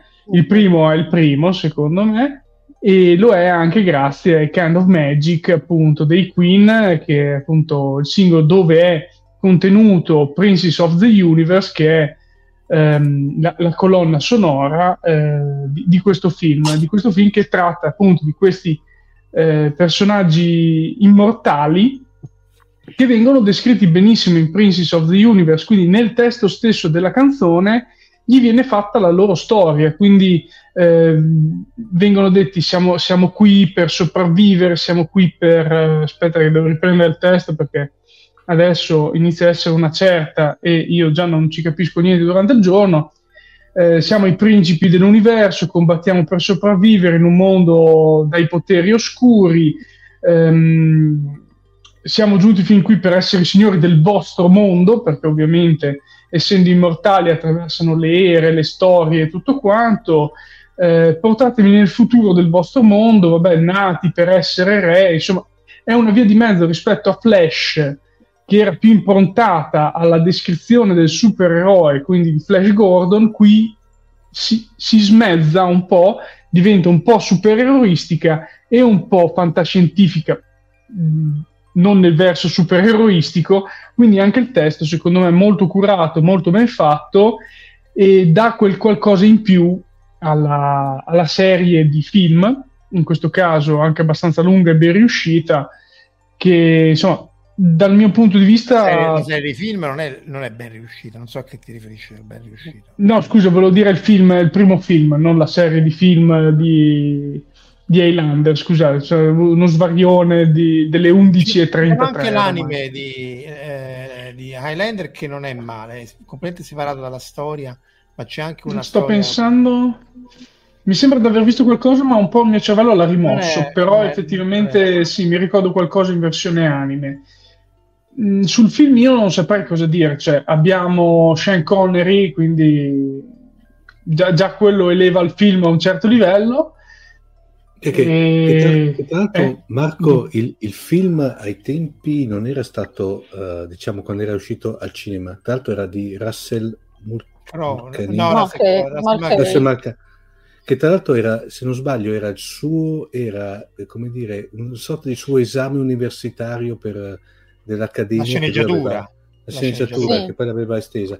Ma ai te- quando era uscito al cinema non è che aveva avuto sto grandissimo successo praticamente. Dopo col fatto quando è stato riproposto in home, in home video eccetera soprattutto sì nel, è, è stato, mh, come per Flash la vita di molti film di fantascienza che poi possono essere definiti trash o altri eh, nomignoli simili che si elevano, diventano proprio cultura popolare, avviene nel passaggio all'home video, soprattutto tra gli anni 70, 80 e 90, e è un passaggio fondamentale perché è lì che il film è diventato famoso ha avuto nuovi giri in tv e, e tutti lo hanno preso ad esempio, hanno iniziato a citare e via dicendo. Quindi ma comunque incassò sì, molto eh. di più di, di, di cosa, eh, di Flash Gordon. Cioè, in realtà mi ricordo che il, ebbe sì.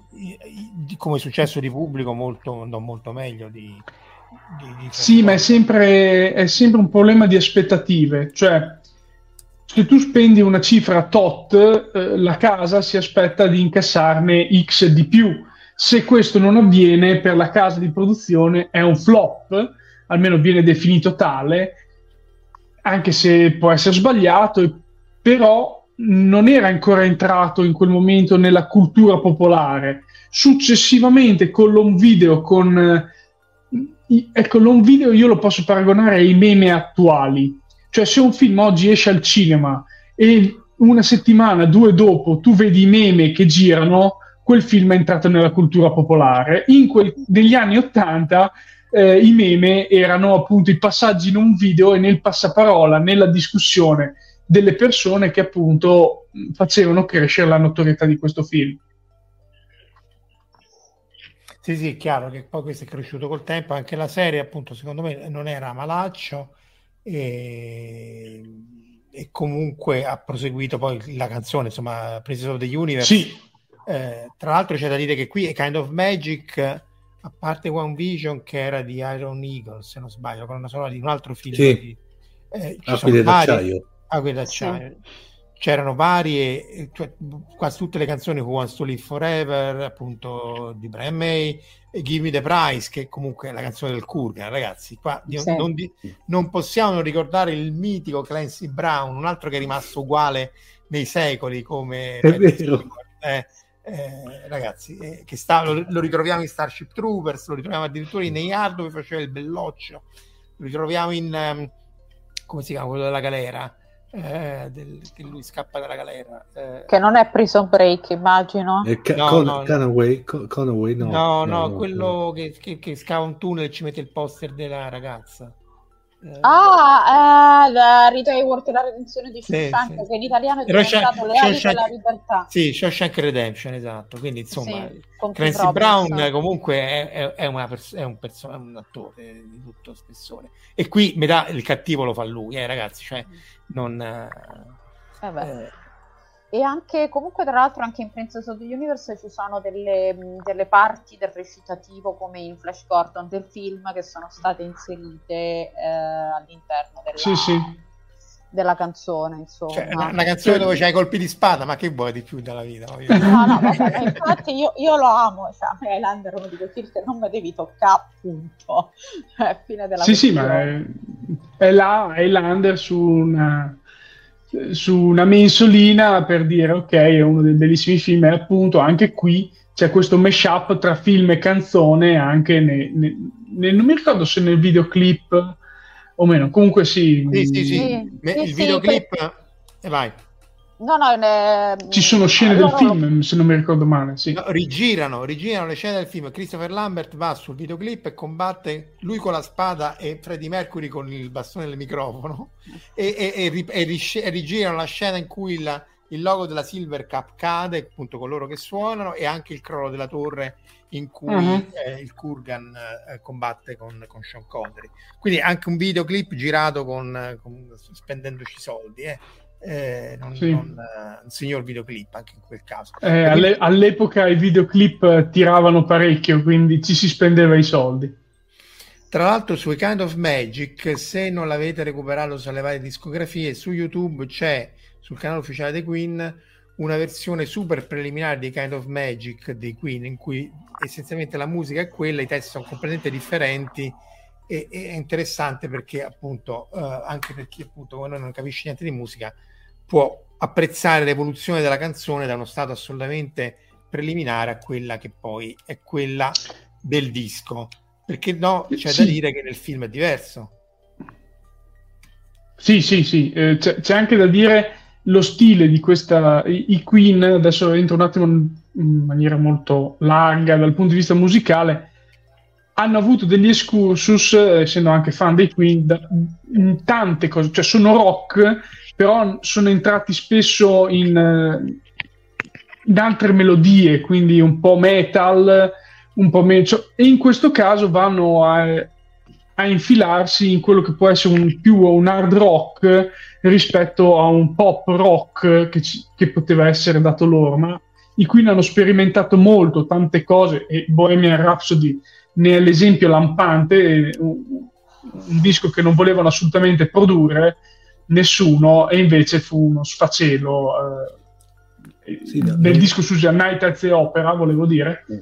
è una delle cose più riuscite dei Queen perché fu vabbè comunque questo musicalmente è da tutt'altro e volevo appunto dire che in questo uh, Princess of the Universe i testi sì hanno avuto una loro bella evoluzione però appunto descrivono la mh, mm, come posso dire, le, descrivono gli Highlander stessi, quindi mm. sono parte fondamentale, cioè sono legati propriamente al film. Anche Kind of Magic, e tra l'altro Kind of Magic è una battuta del film, sì. quando, no, quando lui sta quando in fondo eh, no, quando la sua, quando, sì, quando la sua diciamo, segretaria, tra virgolette, gli fa ma tu non invecchi mai e lui gli fa It's a kind of magic. No, è quando la segretaria bambina, mm. cioè il nazista che gli spara, dice perché non sei morto e lui gli fa It's a kind of magic e poi si alza e spara al nazista e dice siete voi la razza, la razza padrone vi sparo. E... Ah, devo ripassare, io mi ricordavo. Mi, mi pare, eh, però, però, credo che sia così. No, tra l'altro, sulla questione di of Magic, la canzone, no, volevo dire che la, la, l, molti reputano la, la, la, versione di Kind of Magic in, in, in, calce al film, che è leggermente differente da quella del disco, e si trovano tutte e due, e superiore un po' come arrangiamento. Anche qui dalla storia era che credo che Taylor o, o andò via e, e Freddie Mercury la riarrangiò e diede quella versione sua uh, alle stampe da come, da come, la so io. Però appunto se, se vi ricordate ehm, più adatta probabilmente al film la versione che sta appunto come sigla di chiusura piuttosto che eh, quella del, del, del CD DVD. Eh, ma perché sì? Perché Assolutamente. No, allora tu... Tieria sostiene che ha ragione il casolino, quindi basta, il casolino oggi vince, esatto, vince qualunque cosa. Vabbè, ma si sa che... A mani basse. Esatto. Ehm, Teddy, a questo punto vogliamo fare anche Love Kills? Beh, a questo punto ci chiudiamo con Metropolis, che è Metropolis nella Moroder version, Ehm, mi apro una parentesi su Giorgio Moroder perché è una delle persone che ha influenzato di più probabilmente a livello musicale gli anni, fine anni 70, primi anni 80 ed è semi misconosciuto, diciamo così, al grande pubblico, ma ha delle, aiutato artisti a scrivere testi o comunque colonne sonore ehm, di un certo livello, anche a livello non, di videoclip e via dicendo. Ehm, in questo caso Moroder si è lanciato in un'opera eh, che per gli anni Ottanta era abbastanza complicata, diciamo così, di andare a riprendere il vecchio film di Fitz Lang del 27 e di ammodernarlo. Ammodernarlo nel senso di prendere le pellicole in bianco e nero, in nero, in nero e colorarle, eh, dargli sfuma- delle sfumature, dei colori, quindi non più bianco e nero, ma dargli appunto anche dei colori dorati o comunque altre tipologie di colori, sempre cercando di rimanere sempre sul monocromatico, ma aggiungendo anche una colonna sonora di un più moderna. E uno di questi è appunto eh, Love Kills di Freddie Mercury. Sia chiaro, quello Love Kills è il primo singolo di Freddie Mercury esente dai Queen. Infatti mh, è stato pubblicato successivamente alla, alla morte di Freddie Mercury nel 92 ed è apparso solo successivamente in raccolte dei Queen, ma è una produzione di quel periodo in cui Freddie Mercury si allontanò dai Queen ehm, per voler fare la sua strada. Ecco, qui apro un'altra parentesi, scusatemi, su quello bobrio di film fatto su Freddie Mercury, che in realtà è molto bello, ma è molto edulcorato, soprattutto delle, mh, delle faide interne ai Queen. Eh, parli di Bohemian Rhapsody, sì, il film, film esatto. Guarda, con Rami Malek, che io lo prenderei... Sa ginocchiate. Infatti,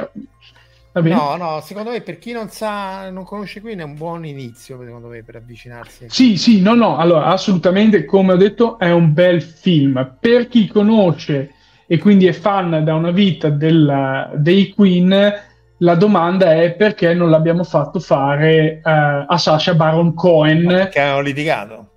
Perché hanno litigato, appunto perché Sasha Baron Cohen voleva essere più inerente a quello che è stato veramente Freddie Mercury, mentre nella realtà eh, hanno voluto edulcorare la sua, la sua, personalità e la sua persona. Ma vabbè, ci sta, alla storia si, si rilascia sempre la, la, parte migliore, soprattutto se sei il vincitore di quella cosa lì. Quindi Va bene. Se Ritorn...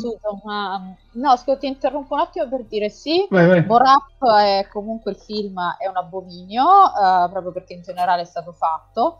Poteva andare molto peggio perché a un certo punto Brian May, io adoro Brian May, gli voglio un gran bene, ma evidentemente aveva sbattuto la testa contro un tasso perché nella parte di Freddie Mercury voleva ben Wisho che io adoro anche Ben Whishaw, ma come dire è un attore che non ha assolutamente la, la carica di un, l'aggressività di, una, di un Mercury, per cui mi chiedo veramente cosa gli fosse venuto in mente. Quindi, tutto sommato, rispetto a Ben Whishaw, diciamo che Rami Malek già secondo me è uh, diciamo, una soluzione migliore. E prego, proseguo pure. Comunque, allora, quello comunque quello fu il periodo degli anni Ottanta, in realtà in cui Queen ebbero parecchia manetta, si, si, sciolsero proprio a un certo punto, ognuno ci, si fece le sue cosine, poi si risolsero tipo crisi matrimoniale del settimo anno. Eh, grazie, facevano e... un decimo, no, un decimo no, ma insomma una frazione dei, dei, dei, dei, dei soldi, delle sì. copie vendute, quindi chiaro. Sì, no, anche perché... Non, non lo rifecero solo per soldi, nel senso che poi comunque si, si ricompattarono proprio a livello di, di persone, diciamo. Sì, sì, sì, soprattutto quando si scoprì della malattia di Freddie Mercury. Quello fu un incipit... quello fu, quello fu dopo. Fu quello dopo, no, sì, no. sì. No, loro si ricomposero perché essenzialmente dal conflitto tra loro effettivamente le canzoni, eh, appunto, poi lo dice chi è esperto, venivano, erano sicuramente di livello più alto. Hot Space, mo, onestamente... No, Space eh, è l'album della crisi, infatti è l'album della crisi. C'è anche Under Pressure, non so se vogliamo fare Under Pressure, sì. oppure eh, forse Omar, prima di fare Under Pressure eh, volevo far, eh, leggere un attimo i commenti su Murder, perché effettivamente sono fondamentali. Allora, appunto, da Alberto Riva che dice Mordor è fondamentale fino a Daft Punk, in cui My name is Giorgio, persino io conosco questa cosa, che gli davano un microfono differente per ogni eh, epoca, eccetera, eccetera. Poi, eh, appunto, sì, aveva dei denti in più e non se li voleva far togliere ehm, perché appunto aveva paura di, di che poi gli, gli, cambiasse la voce. E citano appunto vari Mr. Bad Guy, eh, The Pretender e così via però su Giorgio Moroder vale la pena citare l'altra sua opera eh, a tema scienza fantascienza che è la Neverending Story, cioè lui con- contribuì alla colonna sonora della storia infinita, quindi anche qua no, mica pizze. Le, sto, sto, pensando cos'è la storia infinita dell'83 mi sembra, o è successiva? Uh, non mi ricordo mai. Mm. Comunque sì. Devo verificare. Ma siamo intorno a quegli anni lì, 83-84. Sì. sì, comunque metà anni 80. Mm. E... 83. 80, vedi, eh, il libro ricordo. del 79 ah no aspetta scusa ho detto una sciocchezza 83 ah. pare che sia la traduzione in inglese 84 il film. 84 ah ok vabbè. Del 79 okay. tra l'altro va detto che a parte vabbè col bias dell'età comunque è un film molto carino che tutto sommato regge ancora adesso eh, è, è sì per ragazzi adesso regge ancora sì. Eh, ed è interessante perché comunque è un libro di un scrittore fantasy tedesco fatto in Germania, il film, quindi tutto sommato eh, è notevole come, come, come, riuscisse poi a stare a livello di quelli di Hollywood dell'epoca una produzione fatta in un contesto completamente differente e con costi completamente differenti.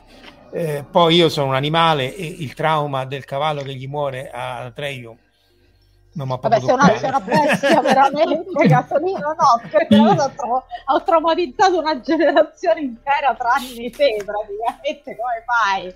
Non hai un'anima, non hai un'anima. Eh, allora, io posso dire, solo The Never Ending Story furono due compartimenti produttivi, quello americano, dove giravano la storia esterna al, al libro, cioè ah, est- ah, esterna alla fantascienza, si vede attori americani appunto di un certo livello anche che leggono il libro, la storia e tutto quanto, mentre chi era dentro la storia era girato appunto in Germania con attori che poi non si sono mai più visti perché ovviamente erano tedeschi, almeno sul, sul, sulla parte internazionale. Ecco.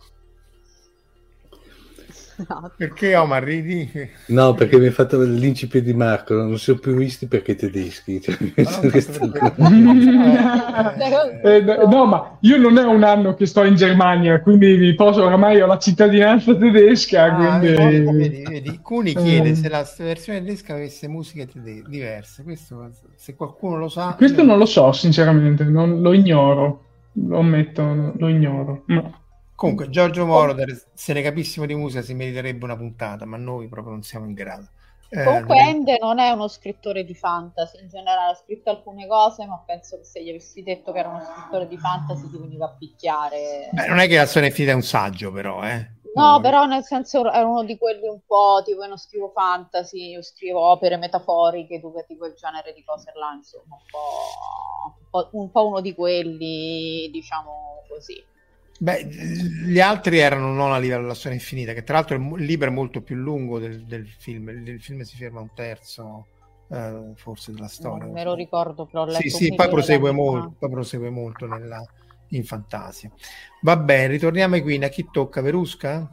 Uh, allora, c'è la tesi io... di Brian May, eh, preparatevi. Eh, mi sa che siamo arrivati alla tesi di Brian May perché l'unica cosa che volevo fare era una um, piccola aggiunta a Metropolis eh, dove è successa una di, di, quelle cose assurde praticamente che tipo appunto abbiamo trovato nella, nel violetto della piramide egizia abbandonata uh, la versione completa di Metropolis perché quella comunque che avevamo Roder era la versione che era stata tagliata precedentemente. Più e più volte sì sì. Esatto massacrata praticamente perché no, tra l'altro Infa... non aveva avuto assolutamente è un altro di quei film che non hanno avuto successo la prima volta che è andato al cinema e poi alla fine appunto in Argentina, sto leggendo, in, uh, nel 2001 in un museo si sono ritrovati casualmente tra le mani queste pizze di Paquet che non è la Metropolis, la versione sì, sì, infatti intera. N- noi oggi se prendiamo, se prendiamo un Blu-ray di Metropolis è molto più definito, molto più curato di qualsiasi cosa precedente agli anni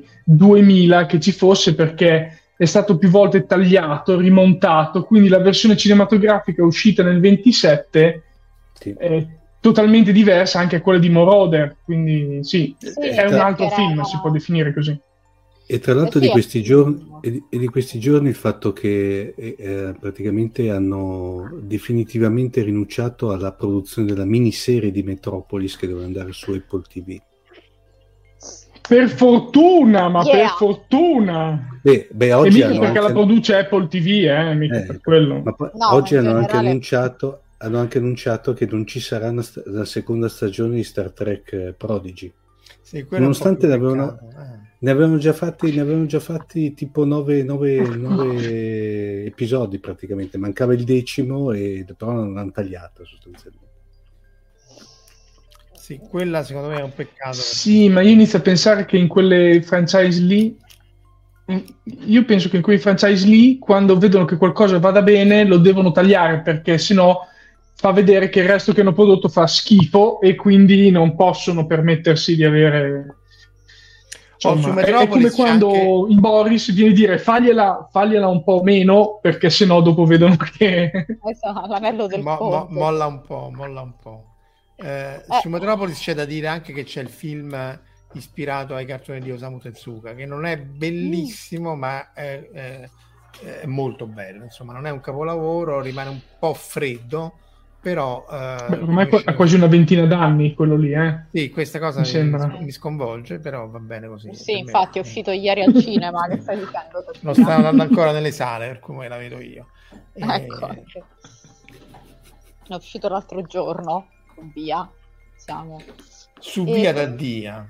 Su via da Dia, esatto. Non ci far sentire più antichi di quanto, di quanto già non Beh, siamo. Sì.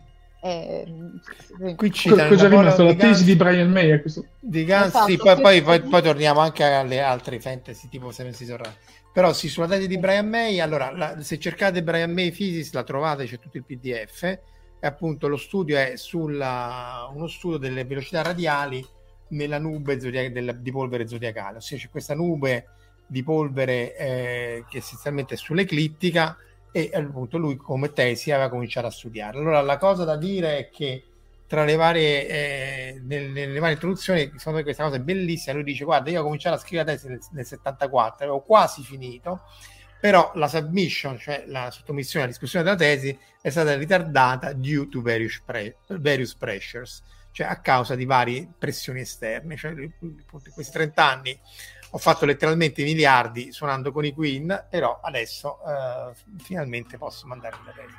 E l'inizio si legge, lo scrive anche Cassie all'inizio. Questo è la, l'abstract.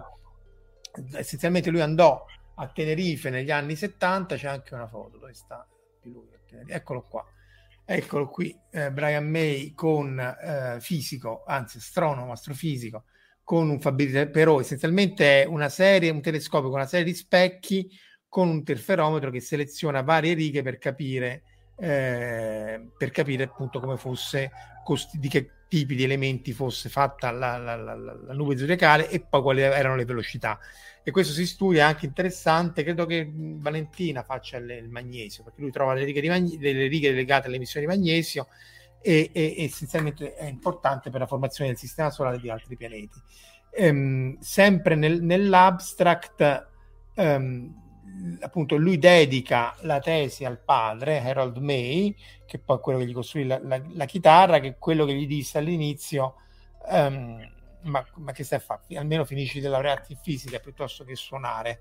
E poi, appunto, credo che quando lo prese con l'elicottero, forse proprio a uno degli ultimi tour che fecero, in cui c'erano gli stadi pieni di gente, il padre disse, ma forse è stato meglio.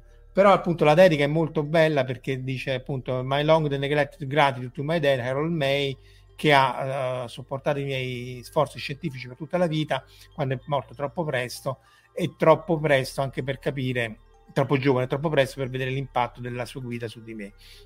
Mi ha anche aiutato con molti dei diagrammi e gli schemi visti qui e la sua influenza e la, eh, attenzione al dettaglio simbolico e di stile può essere vista in molti grafici di questa tesi. E poi ringrazio anche la madre, ovviamente, per l'umanità e così via. Insomma, il rapporto col padre fu un rapporto molto interessante.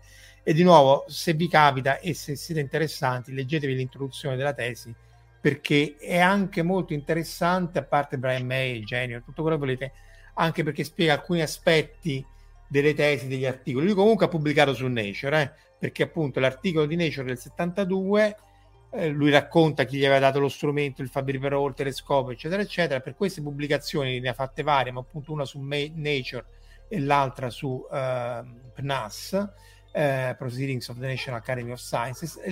I nomi, abbiamo fatto la decisione di mettere i nomi in ordine alfabetico, Higgs, May e Ray, già tre nomi su Nature, già adesso basterebbero per chissà cosa, ma in realtà è importante che la condotta della ricerca è stata il mio e, e si capiva, e cioè è stato sempre deciso che questo lavoro era il mio progetto, la sostanza del PhD. Questo è importante per vari livelli. Uno è perché appunto ci sono guerre combattute all'arma bianca e anche all'arma nera su come si firma eh, eh, in ordine alfabetico o no. Noi, per esempio, che siamo una sessantina, di solito firmiamo in ordine alfabetico, talvolta il primo, il principal investigator firma per primo. In astronomia c'è la prassi di far firmare per primi il primo quello che ha fatto veramente il lavoro, quello che, che mena di più, perché poi anche lì se il capo, come, come appunto la scoperta delle pulsar e così via, se, soprattutto se chi scopre è, è una donna, viene fregata. E, e, e, per ultimo, questo è più da biologia, l'ultimo è quello che guida il lavoro, il supervisore, il, il, il Gandalf che stava anche nel, nel perifero del Master Stroke. Qui te lo dice esplicitamente, guarda, è a tre nomi, è firmato in ordine alfabetico, però la, la, l'autore sono io perché appunto devi, quando fai la tesi di dottorato, eh, in Italia non è fondamentale, ma altrove devi almeno dimostrare di aver fatto almeno una pubblicazione su quello che è il tuo argomento. Appunto, lui essendo Brian May non la pubblica su una delle riviste secondarie, appunto, eccolo qua. Eh, emissione del magnesio nel, nella prima riga di emissione nello spettro del notturno, X May and uh, Re e anche qua l'articolo se vuole, è anche abbastanza breve, è ristampata fu, in, fondo, uh, in, fondo, alla tesi.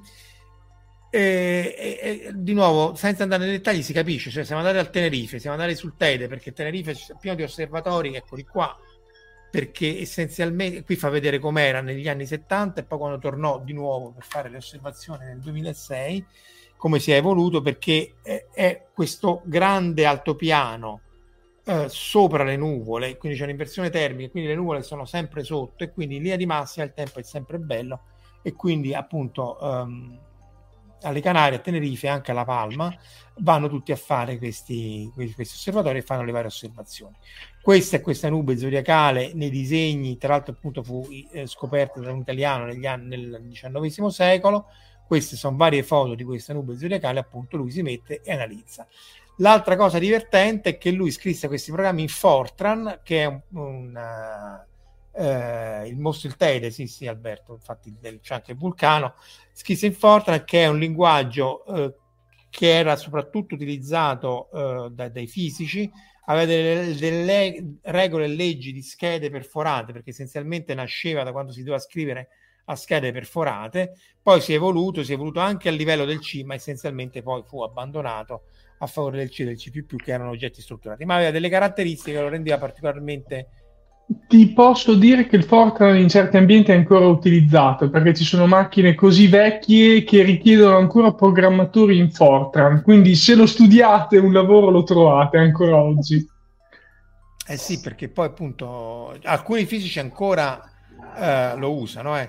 Però appunto il, no Marco questo puoi confermarlo il trucco per in realtà trovano tutti i lavori ma il trucco per non perdere mai il lavoro è essere esperti di una cosa noiosissima che nessuno sa fare e, ed è, e diventarne il guru dopodiché eh, sei intoccabile eh,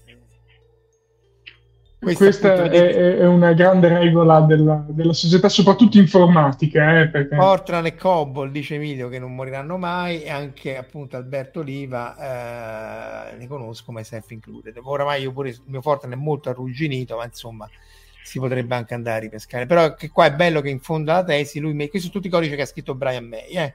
quindi astrofisico, programmatore, spingitore di telescopi e, e, e anche eh, fa, fa, parte di qui. Cioè, che altro guarda, da, da, come, da come è iniziato la frase sembrava concludersi con qui su Reeducational Channel, te lo dico Vabbè, perché proprio... sempre Guzzanti va citato, eh, questa, questa cosa. però appunto queste, queste sono le, le, le, stampate appunto per chi è più giovane, la maggior parte chi ascolta sa benissimo di che si tratta, delle vecchie stampanti ad aghi per cui non mettevate singoli fogli ma mettevate una risma di fogli attaccati uno all'altro che si potevano strappare a un certo punto e questi buchi qui anche all'altra estremità servivano per far avanzare questa, eh, questa carrellata di fogli. Se volete cercarli, li trovate ai finger d'imbarco a Fiumicino perché ancora così si stampano le liste dei passeggeri eh, al momento di salire sull'aereo.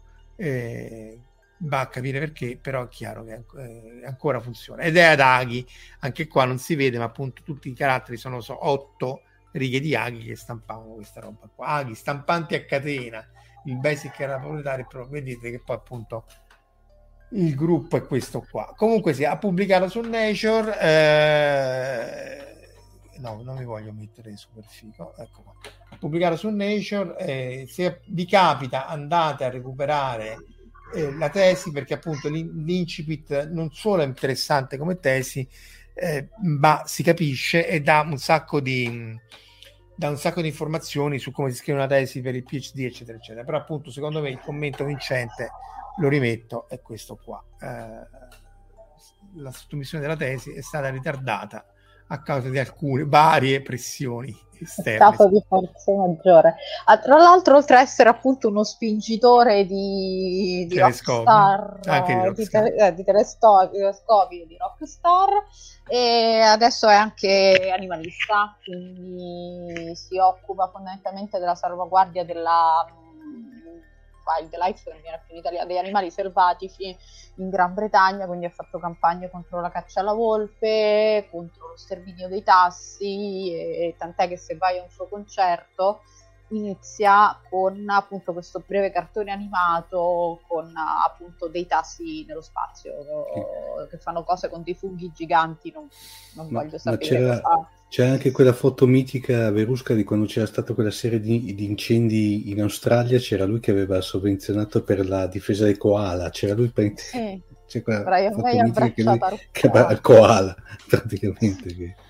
Anche la difesa planetaria degli asteroidi era un altro dei temi che, lui era un grande eh, avvocato, nel senso che appunto di controllare il cielo e studiare. Aveva fatto anche un video quando ero stato al centro appunto della JAX che studiava gli, gli asteroidi.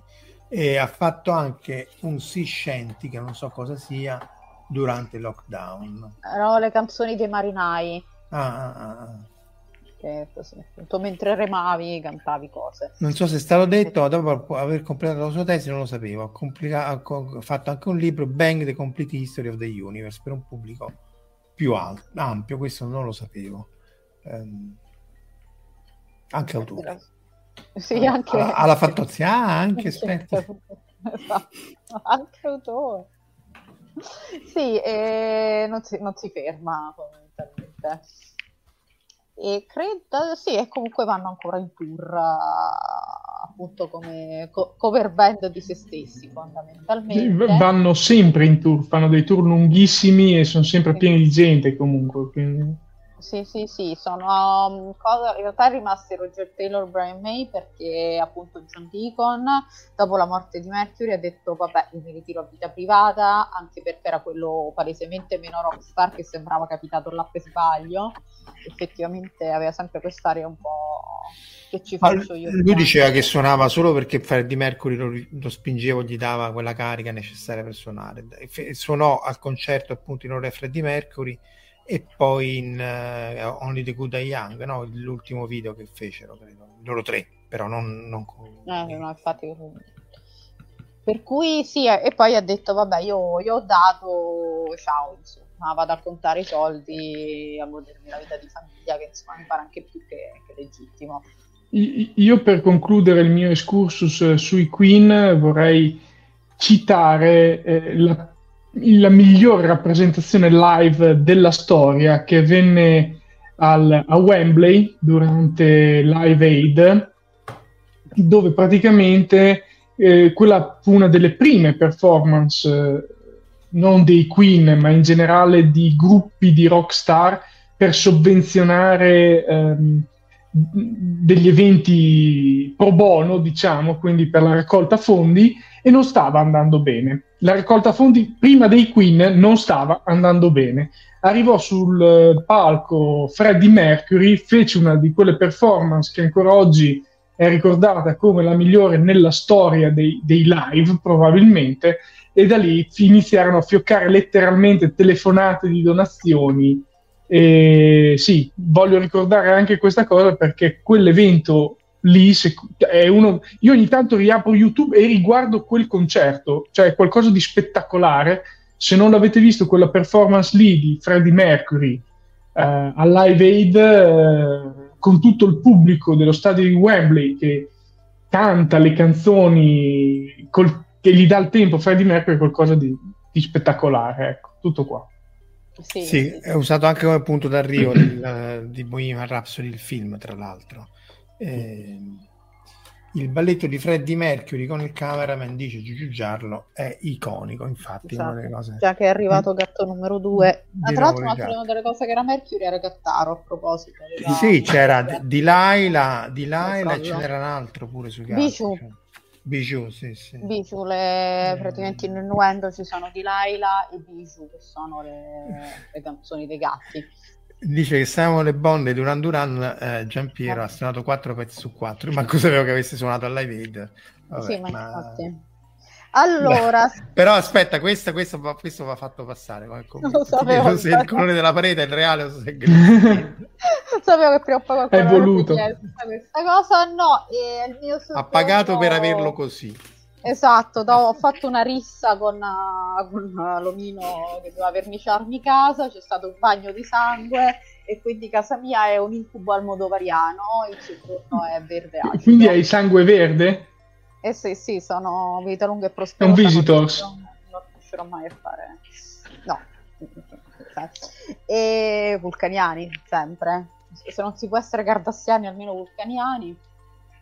E sì, però diciamo ci sono anche delle pareti magenta, ve lo dico, delle pareti arancioni e delle pareti blu pavone e la cucina è viola. Quindi, Confermo. esatto, Casolino ha ancora gli attacchi Anche, anche, anche Omar è stato, no? Sì. No. Domanda, Eh, il, ehm, l'imbianchino dopo è andato in eh, prognosi riservate in un qualche... No, è andato in È andato al. Bedlam, al Bedlam Hospital con Dal. Esatto. No, abbiamo, abbiamo rissato perché secondo lui veniva uno schifo e alla fine quando ha fatto tutto ha mandato le foto alla moglie e la moglie con suo grande orrore ha detto è un'idea fantastica, facciamola anche a casa nostra. Eh. Che mamma mia. Chiedo- Eh, Si è suicidato da solo, poverino.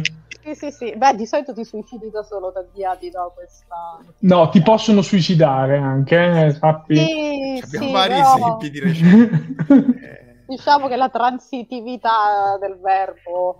E Tra no, sì, l'altro- comunque, ha vinto lui sui soffitti che purtroppo sono bianchi, maledetto. Tra l'altro, live per live, se ce ne sono vari online, e ce n'è uno molto molto bello da Kharkiv de- dei Queen, appunto. Quindi, se volete, recuperatelo anche quello che dovesse stato messo su anche per raccogliere fondi. Ehm, Uh, abbiamo dimenticato Modern Love, appunto, Ah, sì, sì. Modern Love, di cui vabbè, non abbiamo delle non si immagini capisce niente. focatissime, per cui andatevelo a vedere su, su YouTube.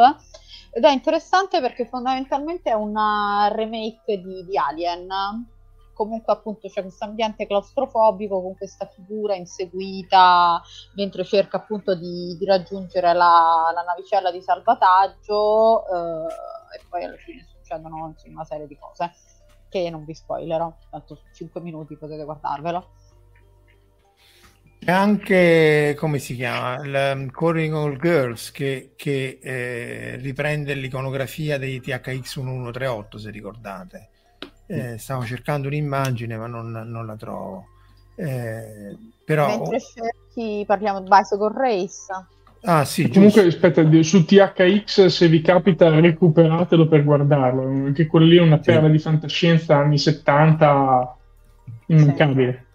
Sì, sì, no, Giorgio Lucas, Lucas, eh, eh, prima che si... L'uomo che fuggì dal futuro. Sì, sì, Lucas prima che si rimpippionisse. E ai tempi lo dava Enrico Ghezzi su fuori Sì. orario.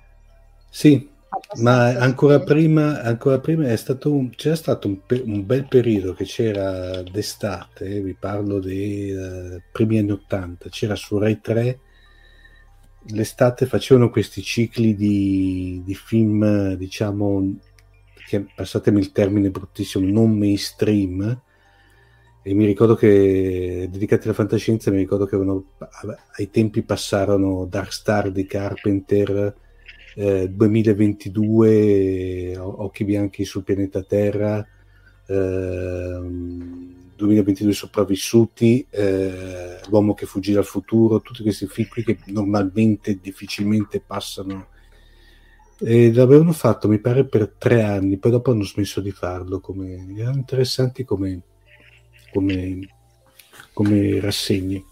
Ecco, Beh, ecco tipo- un fotogramma di... Vai, vai.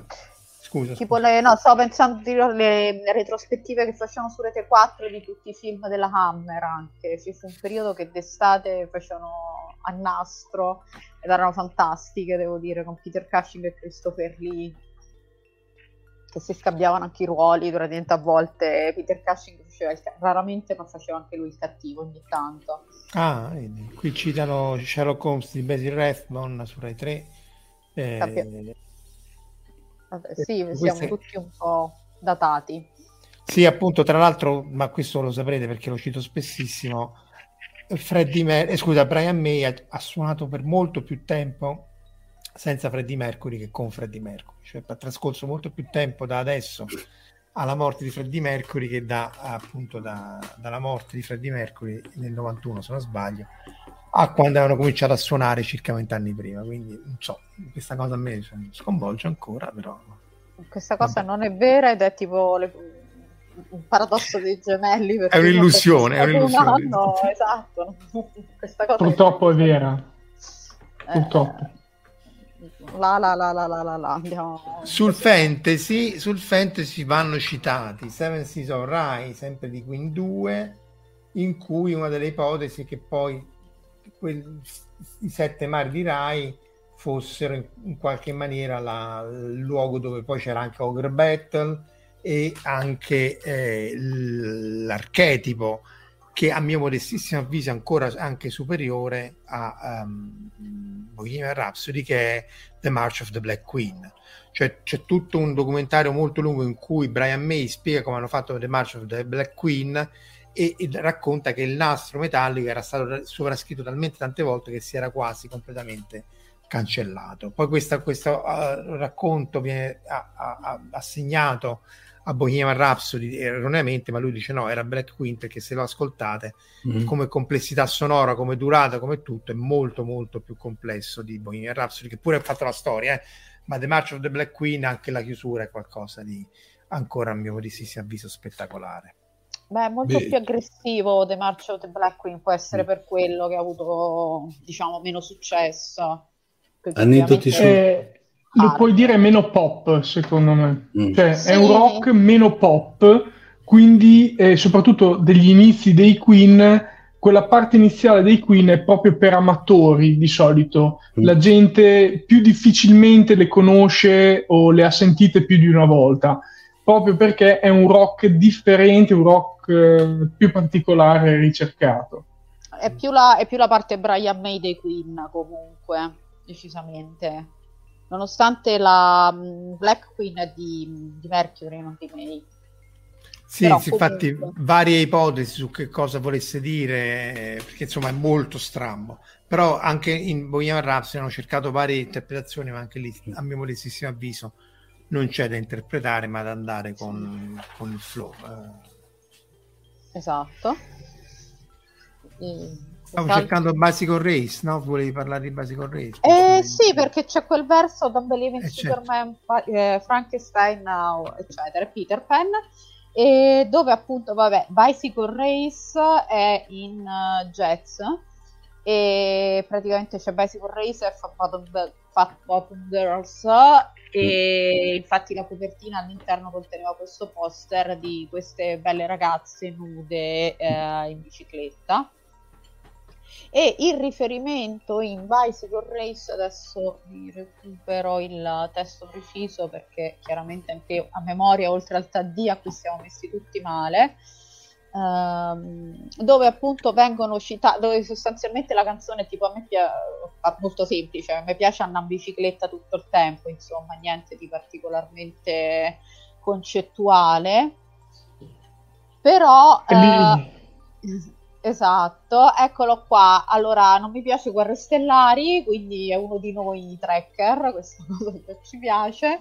E appunto non credo in Peter Pan, Frankenstein o Superman, tutto quello che voglio fare appunto è andare in bicicletta tutto il tempo. C'è, c'è, da ricordare, c'è da ricordare proprio quel pezzo lì del campanellino che è veramente sì, sì, cioè, secondo me non so quante volte ci hanno messo per registrarlo, ma è veramente fantastico. Io mi ricordo che l'ho estrapolato e lo usavo come suoneria del telefono perché proprio, vabbè. Fantastico. Ma a me di Mercury piacevano anche molto le, mh, tutte quelle finte era del grammofono perché ne aveva fatte diverse sai sul genere vabbè eh, a parte eh, quello è Vangelis ma sul genere di One More Kiss Dear quindi tutte queste canzoni un po' finte d'epoca, Seaside Rendezvous, uh, ce ne sono diverse soprattutto nel periodo Drowse, uh, di, di opera uh, Night at the Races, che tra l'altro sono, per chi non sapesse, i titoli di due film dei fratelli Marx. Beh, ci mancava.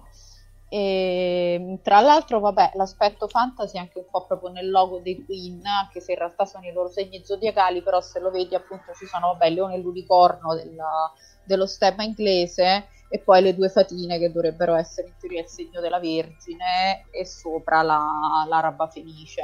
Disegnato ovviamente da Freddie Mercury. Disegnato da Freddie Mercury anche perché all'inizio penso che c'erano veramente 5 pound come budget. Quindi... Eh sì, perché tra l'altro poi gli rubavano i soldi quello che sta in uh... Death on, Two, on Death, on, Death on Two Legs e stava pure in un'altra canzone citato, quindi... Eh... Esatto. Sì, un loro, il loro manager gli, mm. gli faceva, credo fosse il manager, non mi ricordo, comunque una figura di queste che gli faceva sparire i soldi, insomma. Omar, siamo già un'ora e 47.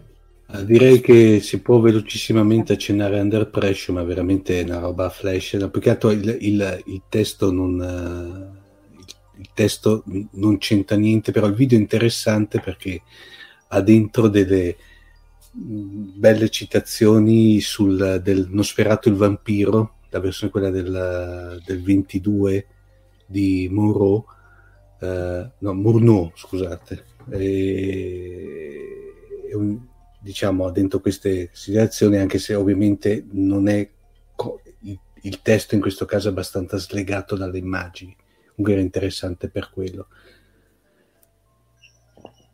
Giampiero ci cita tra i pezzi solista Living on My Own che aveva tentato la scalata delle classifiche. Mm. A me comunque anche i pezzi di I'm the Great Pretender e così via di Mercury da solo, così come anche quelli di mm. May da solo e Taylor da solo.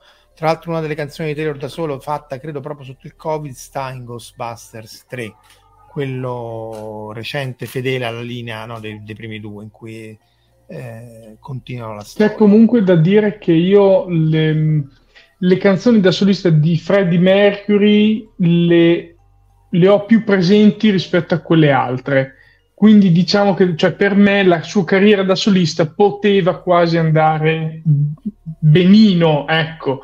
Chiaro sì. che tutti assieme era un gruppo che ha fatto sfaceli, quindi c'è poco da dire. Beh, Freddie Mercury da solo ha fatto appunto Mr. Bad Guy e poi Barcellona, che è quella appunto Barcellona, eh sì.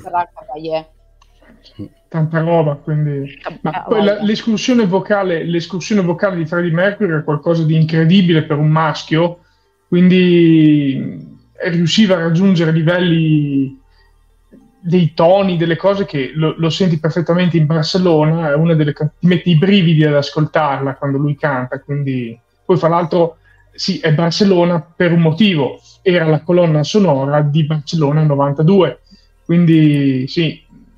Però dopo l'hanno adottato, no? Barcellona di quando era? No, bar- eh, è uscita nel 91, ah. ma sì, praticamente eh, quando è morto Freddie Mercury non l'ha mai vista, al, um, sì, non l'ha mai cantata, l'avrebbe dovuta cantare alle Olimpiadi ma non l'ha mai cantata. Quindi, sì. Però il singolo è dell'87, eh, sto leggendo da Wikipedia, poi se è sbagliato non lo so. Eh, no, beh, che l'abbiano, poi, ri- che l'abbiano poi ripresa, vabbè, ci sta, nel senso, e probabilmente comunque sì, non si aspettavano che magari gli morisse da lì a poco sì, considera che le, le, Olimpiadi le assegnano con otto anni d'anticipo, quindi 92-86 sì, magari ecco, non ci hanno pensato direttamente. Sì. Però, no, non credo che, la, che, l'abbiano. Insomma, se Freddie Mercury va a cercare Montserrat Caballé per fare una cosa a metà sull'opera, non credo che gli interessasse più di tanto andare a. No, nel senso, appunto, magari qualcuno ci ha pensato, ah, dai, prendiamolo per le Olimpiadi, che è fantastico, e vabbè. Andata, non esiste altro Ghostbusters sul 1, 2, 3, sì credo che stiano facendo il 4 e comunque eh, non mi togliete il like o lo share ma a me anche quello con le ragazze non è dispiaciuto. Eh, se non altro perché io quando vedo la Lagrangiana sul muro, che quel punto non ci, non ci capisco più niente, perché la, l'analoga di, di, di, di, Harold Ramis, eh, lei eh, scrive tutta una cosa di meccanica quantistica sulla lavagna e quello già eh, hai vinto. Eh, però secondo me con tutte le critiche che ha avuto non se le meritava secondo me è, è molto più riuscito di altri reboot. Non so voi come la pensate. Se... A me non è dispiaciuto. Ma oddio, io oggettivamente, nel senso, anche il primo Ghostbusters, per carità, il primo Ghostbusters è un bel film, niente da dire. Però non è che uno dice, ok, sto, è il capolavoro della cinematografia mondiale, cioè, per cui alla fine dice, ok, è un film divertente è un film che ha fatto epoca, è un film tutto, però non ho visto il reboot come qualcosa di raccapricciante come può essere il seguito di Blade Runner alla fine. Il seguito di Blade Runner è completamente inutile, cioè non era brutto, però non aggiunge assolutamente una virgola a, al primo. Eh, hai capito? Però stai facendo appunto il seguito di un cult con un filmetto mediocre Ghostbusters adesso ci toglieranno il like e ci verranno a cercare a tutti sì. cioè, a me il film è piaciuto molto mi sono molto divertita però quando ho visto la versione con le donne ho detto buono sì carino divertente anche questo non ho, non ho trovato questo gradino così abnorme e il problema è quando il film diventa cult eh, andarlo a toccare cioè come quando hanno fatto faccio un altro esempio il seguito di Blues Brothers chi se lo no. ricorda il seguito dei Blues Brothers? Blues Brothers no. 2000 esatto, Blues Brothers 2000 io l'ho atteso con un'ansia spasmodica, eh. Eh, però insomma, mm, però non era andiamoci brutto. Con... Era... No, no, quello no. Era... Boh, non, era, non era brutto. Eh... Appunto, Tirerd dice che era carino. Insomma, rispetto a altri remake, altre cose, eh, secondo me reggeva tranquillamente. Eh... Allora, sai cosa io ho aspettato con attesa spasmodica? Facciamo coming out per un milione di anni sai cosa è stata la cosa più terribile di tutte le attese spasmodiche per un milione di anni? La minaccia state... fantasma. Eh, vabbè, ma lì però, cioè, che te devo dire? Eh, sì. Eh, ecco. Tra l'altro anche lì credo che sia passato il doppio del tempo da adesso alla minaccia fantasma che dalla minaccia fantasma a Jedi. Forse anche più del doppio del tempo. Certo, vabbè, tu ci vuoi morti che 83-91 che proprio, era proprio il deserto, la traversata del deserto. La minaccia, la minaccia, fantasma è del 99. Ah, 99, eh, vabbè, comunque. Del 99, quindi Jedi è del 75, siamo no, lì. 83, Jedi 83. Ah, 83, scusami, 83, eh, quindi sì. Eh. 16, eh, eh, sono passati, sì, sono passati 16 e quindi sono passati 24, quindi una volta e mezzo, non il doppio. Ecco, cioè, quindi io per 16 anni ho aspettato quel maledetto film. che vedere... era pure il meglio di tutti gli altri, di tutti quelli eh. che sono venuti, era pure il meglio, non lo sapevi. Cioè, eh. che mi sono beccata i maledetti midi Glorian e Jar Jar Binks. Eh sì, sì. Eh. E, e, e, l'Immacolata Concezione. E l'Immacolata Concitazione, sì, vabbè, quello poi è 97 però, eh?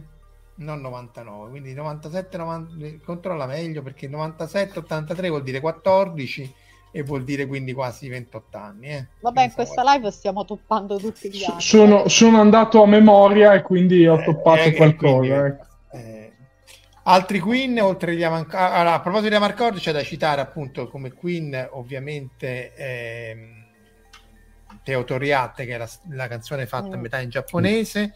E non c'è fantascienza, ma insomma, anche quella è molto ah, triste. Poi c'è These Are the Days of Our Lives, eh, non so se Brian May o, o Freddie Mercury. Teo Torriatte, molto... considerato quanto è deprimente, io dico Brian May. Comunque adesso verifico perché eh, siamo un che... po' imprecisi in questi giorni.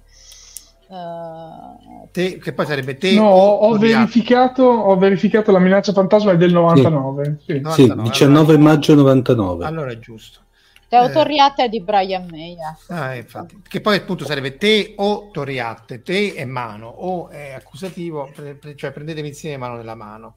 Poi c'è These are the days of our lives e poi eh, il um, innuendo, no? che è quello lunghissimo. Che...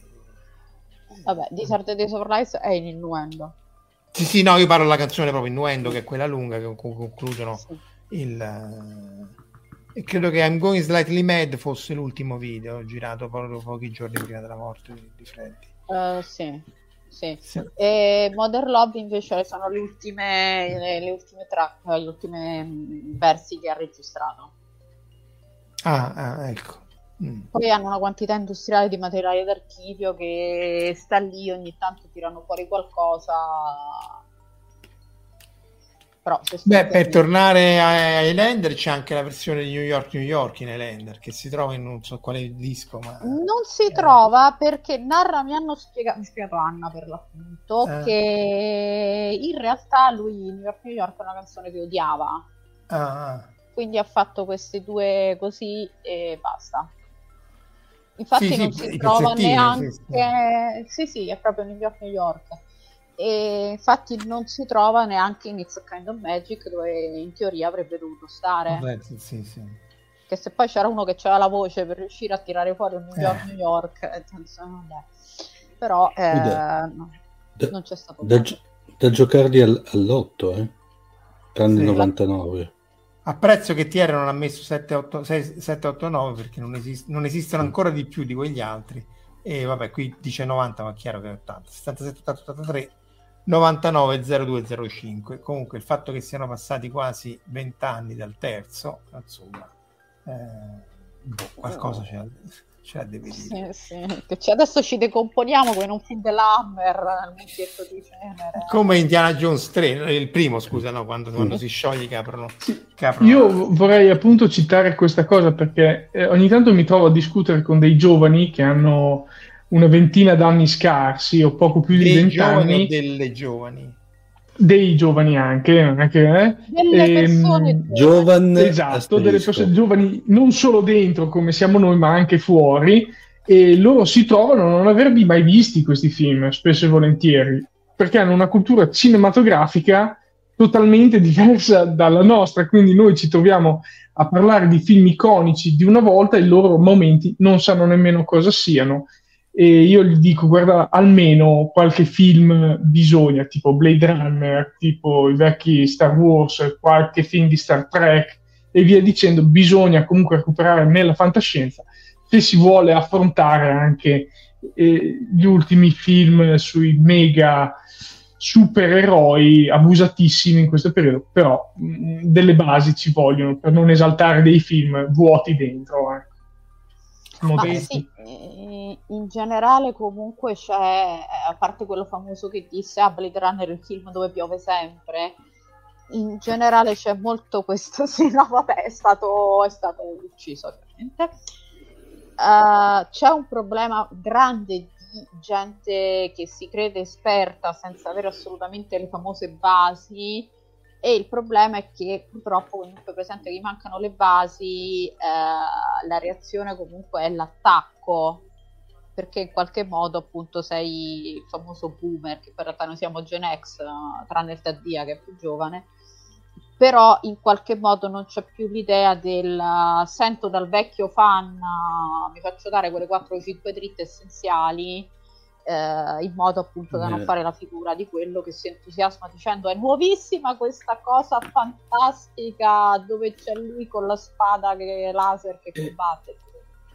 Ma era Verusca, ne avevamo parlato nella scorsa live con eh, Massimo Sumareno, che si parlava praticamente dei- degli animi, degli animi soprattutto robotici, quelli storici, no? Che praticamente che le nuove generazioni, soprattutto in Giappone, non le conoscono. Sì, sì, perché hanno, lì- hanno, hanno praticamente una sorta di, di, come dire, di, di- di overdose di mediatica, no? di tanta roba che le arriva, che, per cui praticamente tengono il buffer di memoria interno è veramente, veramente scarso. E un po' mi veniva in mente, tanto, tanto sulla cosa, ci stavo pensando giusto appunto questa sera, il fatto che per esempio gente che eh, giudica Star Trek, eh, e, e dobbiamo nominarlo perché oggi non abbiamo ancora nominato, avendo visto solamente Discovery praticamente. Ah, ah, boh, no. Sono brutte cose, fanno, fanno male al cuore proprio. Però Sì, fa No, per- e, per loro, e, per lo- e per loro Star Trek è quello, eh, sostanzialmente. Non, Sì, sì, ma è, è un fermarsi, cioè mh, io quando ero più giovane mi domandavo cosa ci fosse prima, adesso invece sembra come che l'anno zero sia loro, capito? Eh, io però, forse perché è una cultura un po' più classica, so che nei millenni precedenti No. sono state scritte cose e quindi... Alcune cose. Eh, Sì, cosa, sì, Uno se dovrebbe andare a guardare. Ne, ne discutevamo, ma anche inerenti a, a cose extra i media, no? Praticamente il discorso è sostanzialmente che siamo in un periodo storico dove la reperibilità di fon- di- di- delle fonti è eccezionalmente disponibile. Cioè, opinabile o no, praticamente te ti prendi anche Wikipedia, fai una ricerca e sai cosa è successo.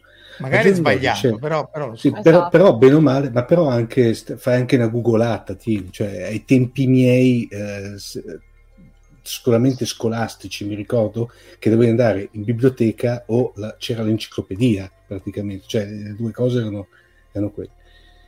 Il problema al giorno d'oggi è che sostanzialmente il- i- c'è una visione sempre di quelli che potrebbero essere eh, gli ultimi 30 secondi di ogni argomento. È un po' come se te praticamente entri i- a vedere in una sala cinematografica 10, neanche 5 minuti prima dei titoli di, di- di- di- coda praticamente e dai un giudizio sul film dicendo ah una figata o fa schifo praticamente essendoti perso quello che c'era prima ma non c'è manco voglia di magari di fermarti per vedere la seconda proiezione per capire cos'era successo prima degli ultimi 10 minuti no?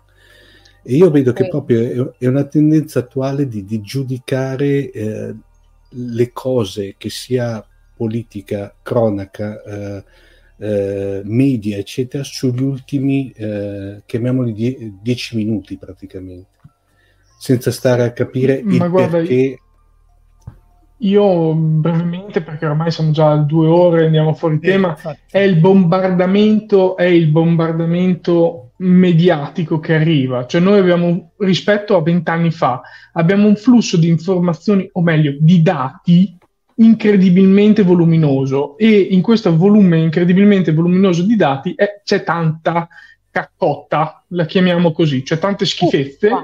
che non, se- fuffa, che non servono assolutamente a nulla, ma che riempiono questo tempo. Quindi tu ti trovi a non avere tempo, questa cosa mitica che eh, ci, ci autoinfliggiamo, per eh, capire bene e sviluppare le cose. Perché tu sei preso, ah, devo fare quello, quello lì, quello lì, quello là, eh, e ti arriva questa cosa e non riesci più a, ehm, a separare i dati fondamentali da quelli appunto Mm. fuffosi. Quello è un problema, Sì. però io vedo che c'è proprio un'arroganza che è un po' diversa, praticamente quella diciamo, cioè c'è un'arroganza di tutto quello che è successo prima non esiste, eh, come dici tu, eh, cioè la cultura classica, anche senza arrivare alla cultura classica perché ecco, insomma io ammetto che l'ho odiata, però il fatto che dici ok, tu non hai inventato questa cosa, eh, vabbè, Tu- tutti l'hanno odiata, tutti. sì, no, ma io la odio tuttora. E, cioè, l'idea comunque che dovrebbe essere base, cioè l'idea delle fonti, cioè che se tu vedi questa cosa, questa cosa eh, qualcuno magari eh, ne ha scritto una simile prima o comunque se hai visto 10 minuti del film magari vedi un attimo anche i restanti, la restante ora e 10. Cioè l'idea che comunque non, non, si vanno a cercare le fonti e soprattutto non si sa mm. quali sono tra l'altro le fonti affidabili dalle fonti fuffose per l'appunto. Uh, per cui io ci vedo proprio una, un'arroganza nell'ignoranza, cioè io mm. tutto quello che non so non esiste. Che poi finché, finché, è nei film, pazienza, e quando poi la applica in altri eh. contesti un po' eh più... sì, perché diventi l'essere più manipolabile del eh. mondo alla fine della fiera. alla fine se non hai visto Blade Runner è grave, però non è che rischi la vita o rischi la vita degli altri. Se cominci a dire vaccini no... Eh se non hai visto MacGyver, per esempio, rischi la vita perché eh, non sai come sì, guardano un sacco di situazioni che potrebbero essere problematiche. E... Ma io lo vedo nel fandom, nel senso c'è un continuo reinventare di termini che già esistevano e tu fai che cos'è questa cosa? No, perché magari ne parlano tre ventenni e fanno ah questa cosa è Pippo e tu fai scusa ma noi Pippo lo chiamiamo Pippo eh, vabbè, adesso noi lo chiamiamo così, non sapevamo mm. manco che, che, che voi esisteste prima. tipo, noi siamo la prima generazione di fan in assoluto. E tu stai lì e... Vabbè, dici vabbè, ok. Uh, quindi le foto di tutte le fan con, con Leonard Nimoy sono evidentemente finte, insomma. Però, sì, siamo abbastanza messi male su questa cosa. Vabbè, sì. direi che siamo comunque oltre le 2.05 e su Michael Jackson che non sanno chi sia possiamo anche chiudere. Beh, in compenso invece Freddie Mercury c'è questa specie di mitizzazione necrofila che a me eh, personalmente non so a dia, però da fan di vecchia data dà un fastidio mostruoso. Eh, però meglio non... che niente. Questo è il film, però ha fatto molto per riprendere. È però proprio necrofilia, sì. da solito, mm, sì. No, no, no, però scusa, mi, mi, mi, mi permetterei di sentire, nel senso che non è la necrofilia è per chi cioè lì è un film di, per chi non l'ha proprio mai conosciuto, infatti si ferma... No, non il film, no, eh. non il film, quelli che vengono e ti fanno... L'icona, ah, capito? Eh. Cioè, l'icona attuale di Freddie Mercury è praticamente un continuare a martoriare un cadavere, ecco, praticamente. E gli stessi Queen stanno perpetuando, cioè i restanti no. stanno perpetuando questa, questa, questa cosa. Però lì sì. non ci vedo, boh, non lo so. Eh, Guarda, me... onestamente, se tu senti come ne parla la gente, dico, ah, il mito, sì, questa cosa, l'eroe, il mio sogno. Eh, ma adesso... Cioè, è tipo Marilyn Io... Monroe, è tipo il ma... Cioè... Eh, se muori giovane, via. però quello è... Beh, non è manco morto tecnicamente moltissimamente giovane, eh. eh. Cioè, è morto Beh, presto, Marco, presto, ma... ma non giovane. Cioè, Marco, giovani erano eh, quelli degli anni eh. 70 che sono schiattati, scusa Omar, prima ah, dei 30. No, no, Verusca, io, io una volta feci, feci, una discussione sul fatto praticamente che prendendolo per assurdo il mito di James Dean, te vedi James Dean era un cane senza pello per quanto mi riguarda il mio giudizio a uh, recitare, eppure considerato come solamente perché è morto giovane, qui rientriamo al discorso che faceva prima Marco, no? praticamente il fatto che se muori sì. giovane, hai questa aureola di leggenda eh, molto magari certe volte non meritata sostanzialmente. Perché siamo giusti, cioè io ho visto, ho, avevo visto il gigante eh, un paio di volte e vi giuro, cioè, io, cioè, Michael, questo qui è, sentivo mio padre, ah, James Dean, James Dean, ma che cazzo? Cioè, prendi prendi il, il, segreto, che è la telenovela spagnola che fanno praticamente su Rete 4, a livello di recitazione praticamente se ci era da Oscar, quelli sono da, da Walk of Fame a Hollywood praticamente, non è che... Comunque, Ueris Kagara non sarà morto giovanissimo, è morto a 45 anni, che credo che abbiamo tutti. Sì, no, è, morto da uomo, no. nel senso, no, vabbè, io, io sono più giovane. Diversi diversamente giovane. È morto Quindi... presto, comunque è morto troppo sì. presto per qualunque cosa, quello siamo sicuri. Eh... Ma chi? Eh... Mercury. Elvis, Mercury. La Freddie Mercury. No, perché Elvis Presley non è morto. Elvis è 44, 43. Ma non 44, è morto, eh, eh, Elvis Presley non è morto. Ma sì, sta con i reptiliani ah, sullo yacht, eh. dai, da via. Sì, e comunque è molto interessante vedere una I che ha fatto vedere come sarebbe Freddie Mercury oggigiorno se fosse ancora vivo, quindi l'hanno invecchiato con la I, bellissimo. No, questo, no secondo me queste sono cose da necrofilia vera. Sì, queste... Il problema è che tra poco li faranno cantare tutti, li faranno come in South Park quando prendevano Michael Jackson, lo facevano cantare eh, ologramma, se ricordate, c'è tutta una paio di puntate su questo. Elvis non è morto, è tornato a casa. Quello è Bowie, Bowie eh... che è tornato a casa. No, Elvis non è morto, è tornato a casa, è Men in Black. Ah, ok, quello... Ah, ah vedi, mi mancava la citazione. Ragazzi, però siamo alle 2 ore e 10. Direi, famoli a casa questi corazzi. Direi che possiamo rilasciare i prigionieri che ci hanno seguito fino adesso, anche chi ci ha seguito offline e o sul podcast di Omar. Mi raccomando, like, share e subscribe, che è fondamentale, ma se state qua a quest'ora, che lo avete già fatto, però like e lo share sarebbe graditissimo. Hail to the King, dice Lobo. Vi ricordo, venerdì prossimo, ritorniamo il venerdì eh, alle 22.30. Francesca Ballarini, che sarà già qui con noi per la parte biologica, parlerà di nuovo di radiazione spaziale e dei metodi per prevenire la radiazione spaziale. E quindi vi aspettiamo, grazie ancora e buon fine settimana. Ciao. Stavolta chiudo per davvero, eh, non vi lascio aperti come l'altra volta. Avete ascoltato Fantascientificast, podcast di fantascienza e cronache dalla galassia, da un'idea di Paolo Bianchi e Omar Serafini con il contributo cibernetico del Cylon Prof. Massimo De Santo. Potete seguirci ed interagire con noi sul nostro sito fantascientificast.com, sul profilo Instagram Fantascientificast, sul canale Telegram Fantascientificast e sulla nostra community Telegram t.me slash fsc community. Se siete particolarmente timidi potete utilizzare la vecchia, cara e affidabile posta elettronica scrivendoci all'indirizzo redazione chiocciolafantascientificast.com. Tutte le puntate sono disponibili sul nostro sito e su tutti i principali servizi di streaming on demand. Se volete sostenere il nostro progetto offrendoci una birra rumulana o un gotto esplosivo pangalattico, troverete tutte le informazioni e modalità nell'apposita sezione del nostro sito. Il podcast ha carattere esclusivamente ricreativo e divulgativo. Non ha alcun scopo di lucro e viene diffuso gratuitamente. Fantascientificast è una produzione amatoriale. Non si intende infrangere alcun copyright, i cui diritti appartengono ai rispettivi detentori.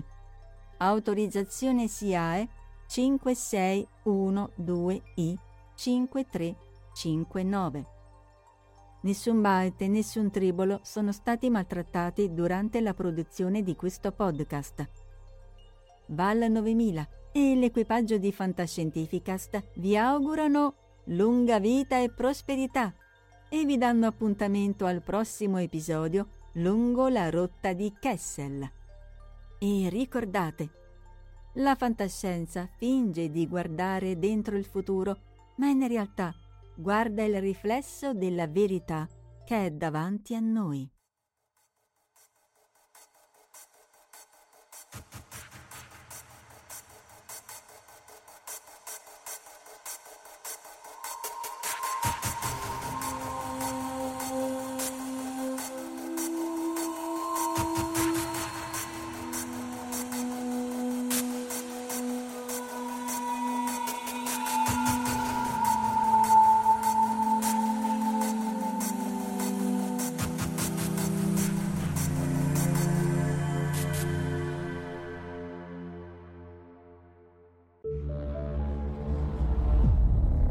Fantascientificast, podcast di fantascienza e cronache dalla galassia. When you need mealtime inspiration, it's worth shopping Kroger, where you'll find over 30,000 mouthwatering choices that excite your inner foodie. And no matter what tasty choice you make, you'll enjoy our everyday low prices, plus extra ways to save, like digital coupons worth over $600 each week. You can also save up to $1 off per gallon at the pump with fuel points. More savings and more inspiring flavors make shopping Kroger worth it every time. Kroger, fresh for everyone. Fuel restrictions apply. Save big on your Memorial Day barbecue, all in the Kroger app. Get half gallons of delicious Kroger milk for 129 each, then get flavorful Tyson natural boneless chicken breasts for 249 a pound, all with your card and a digital coupon. Shop these deals at your local Kroger today or tap the screen now to download the Kroger app to save big today. Kroger, fresh for everyone. Prices and product availability subject to change. Restrictions apply. See site for details.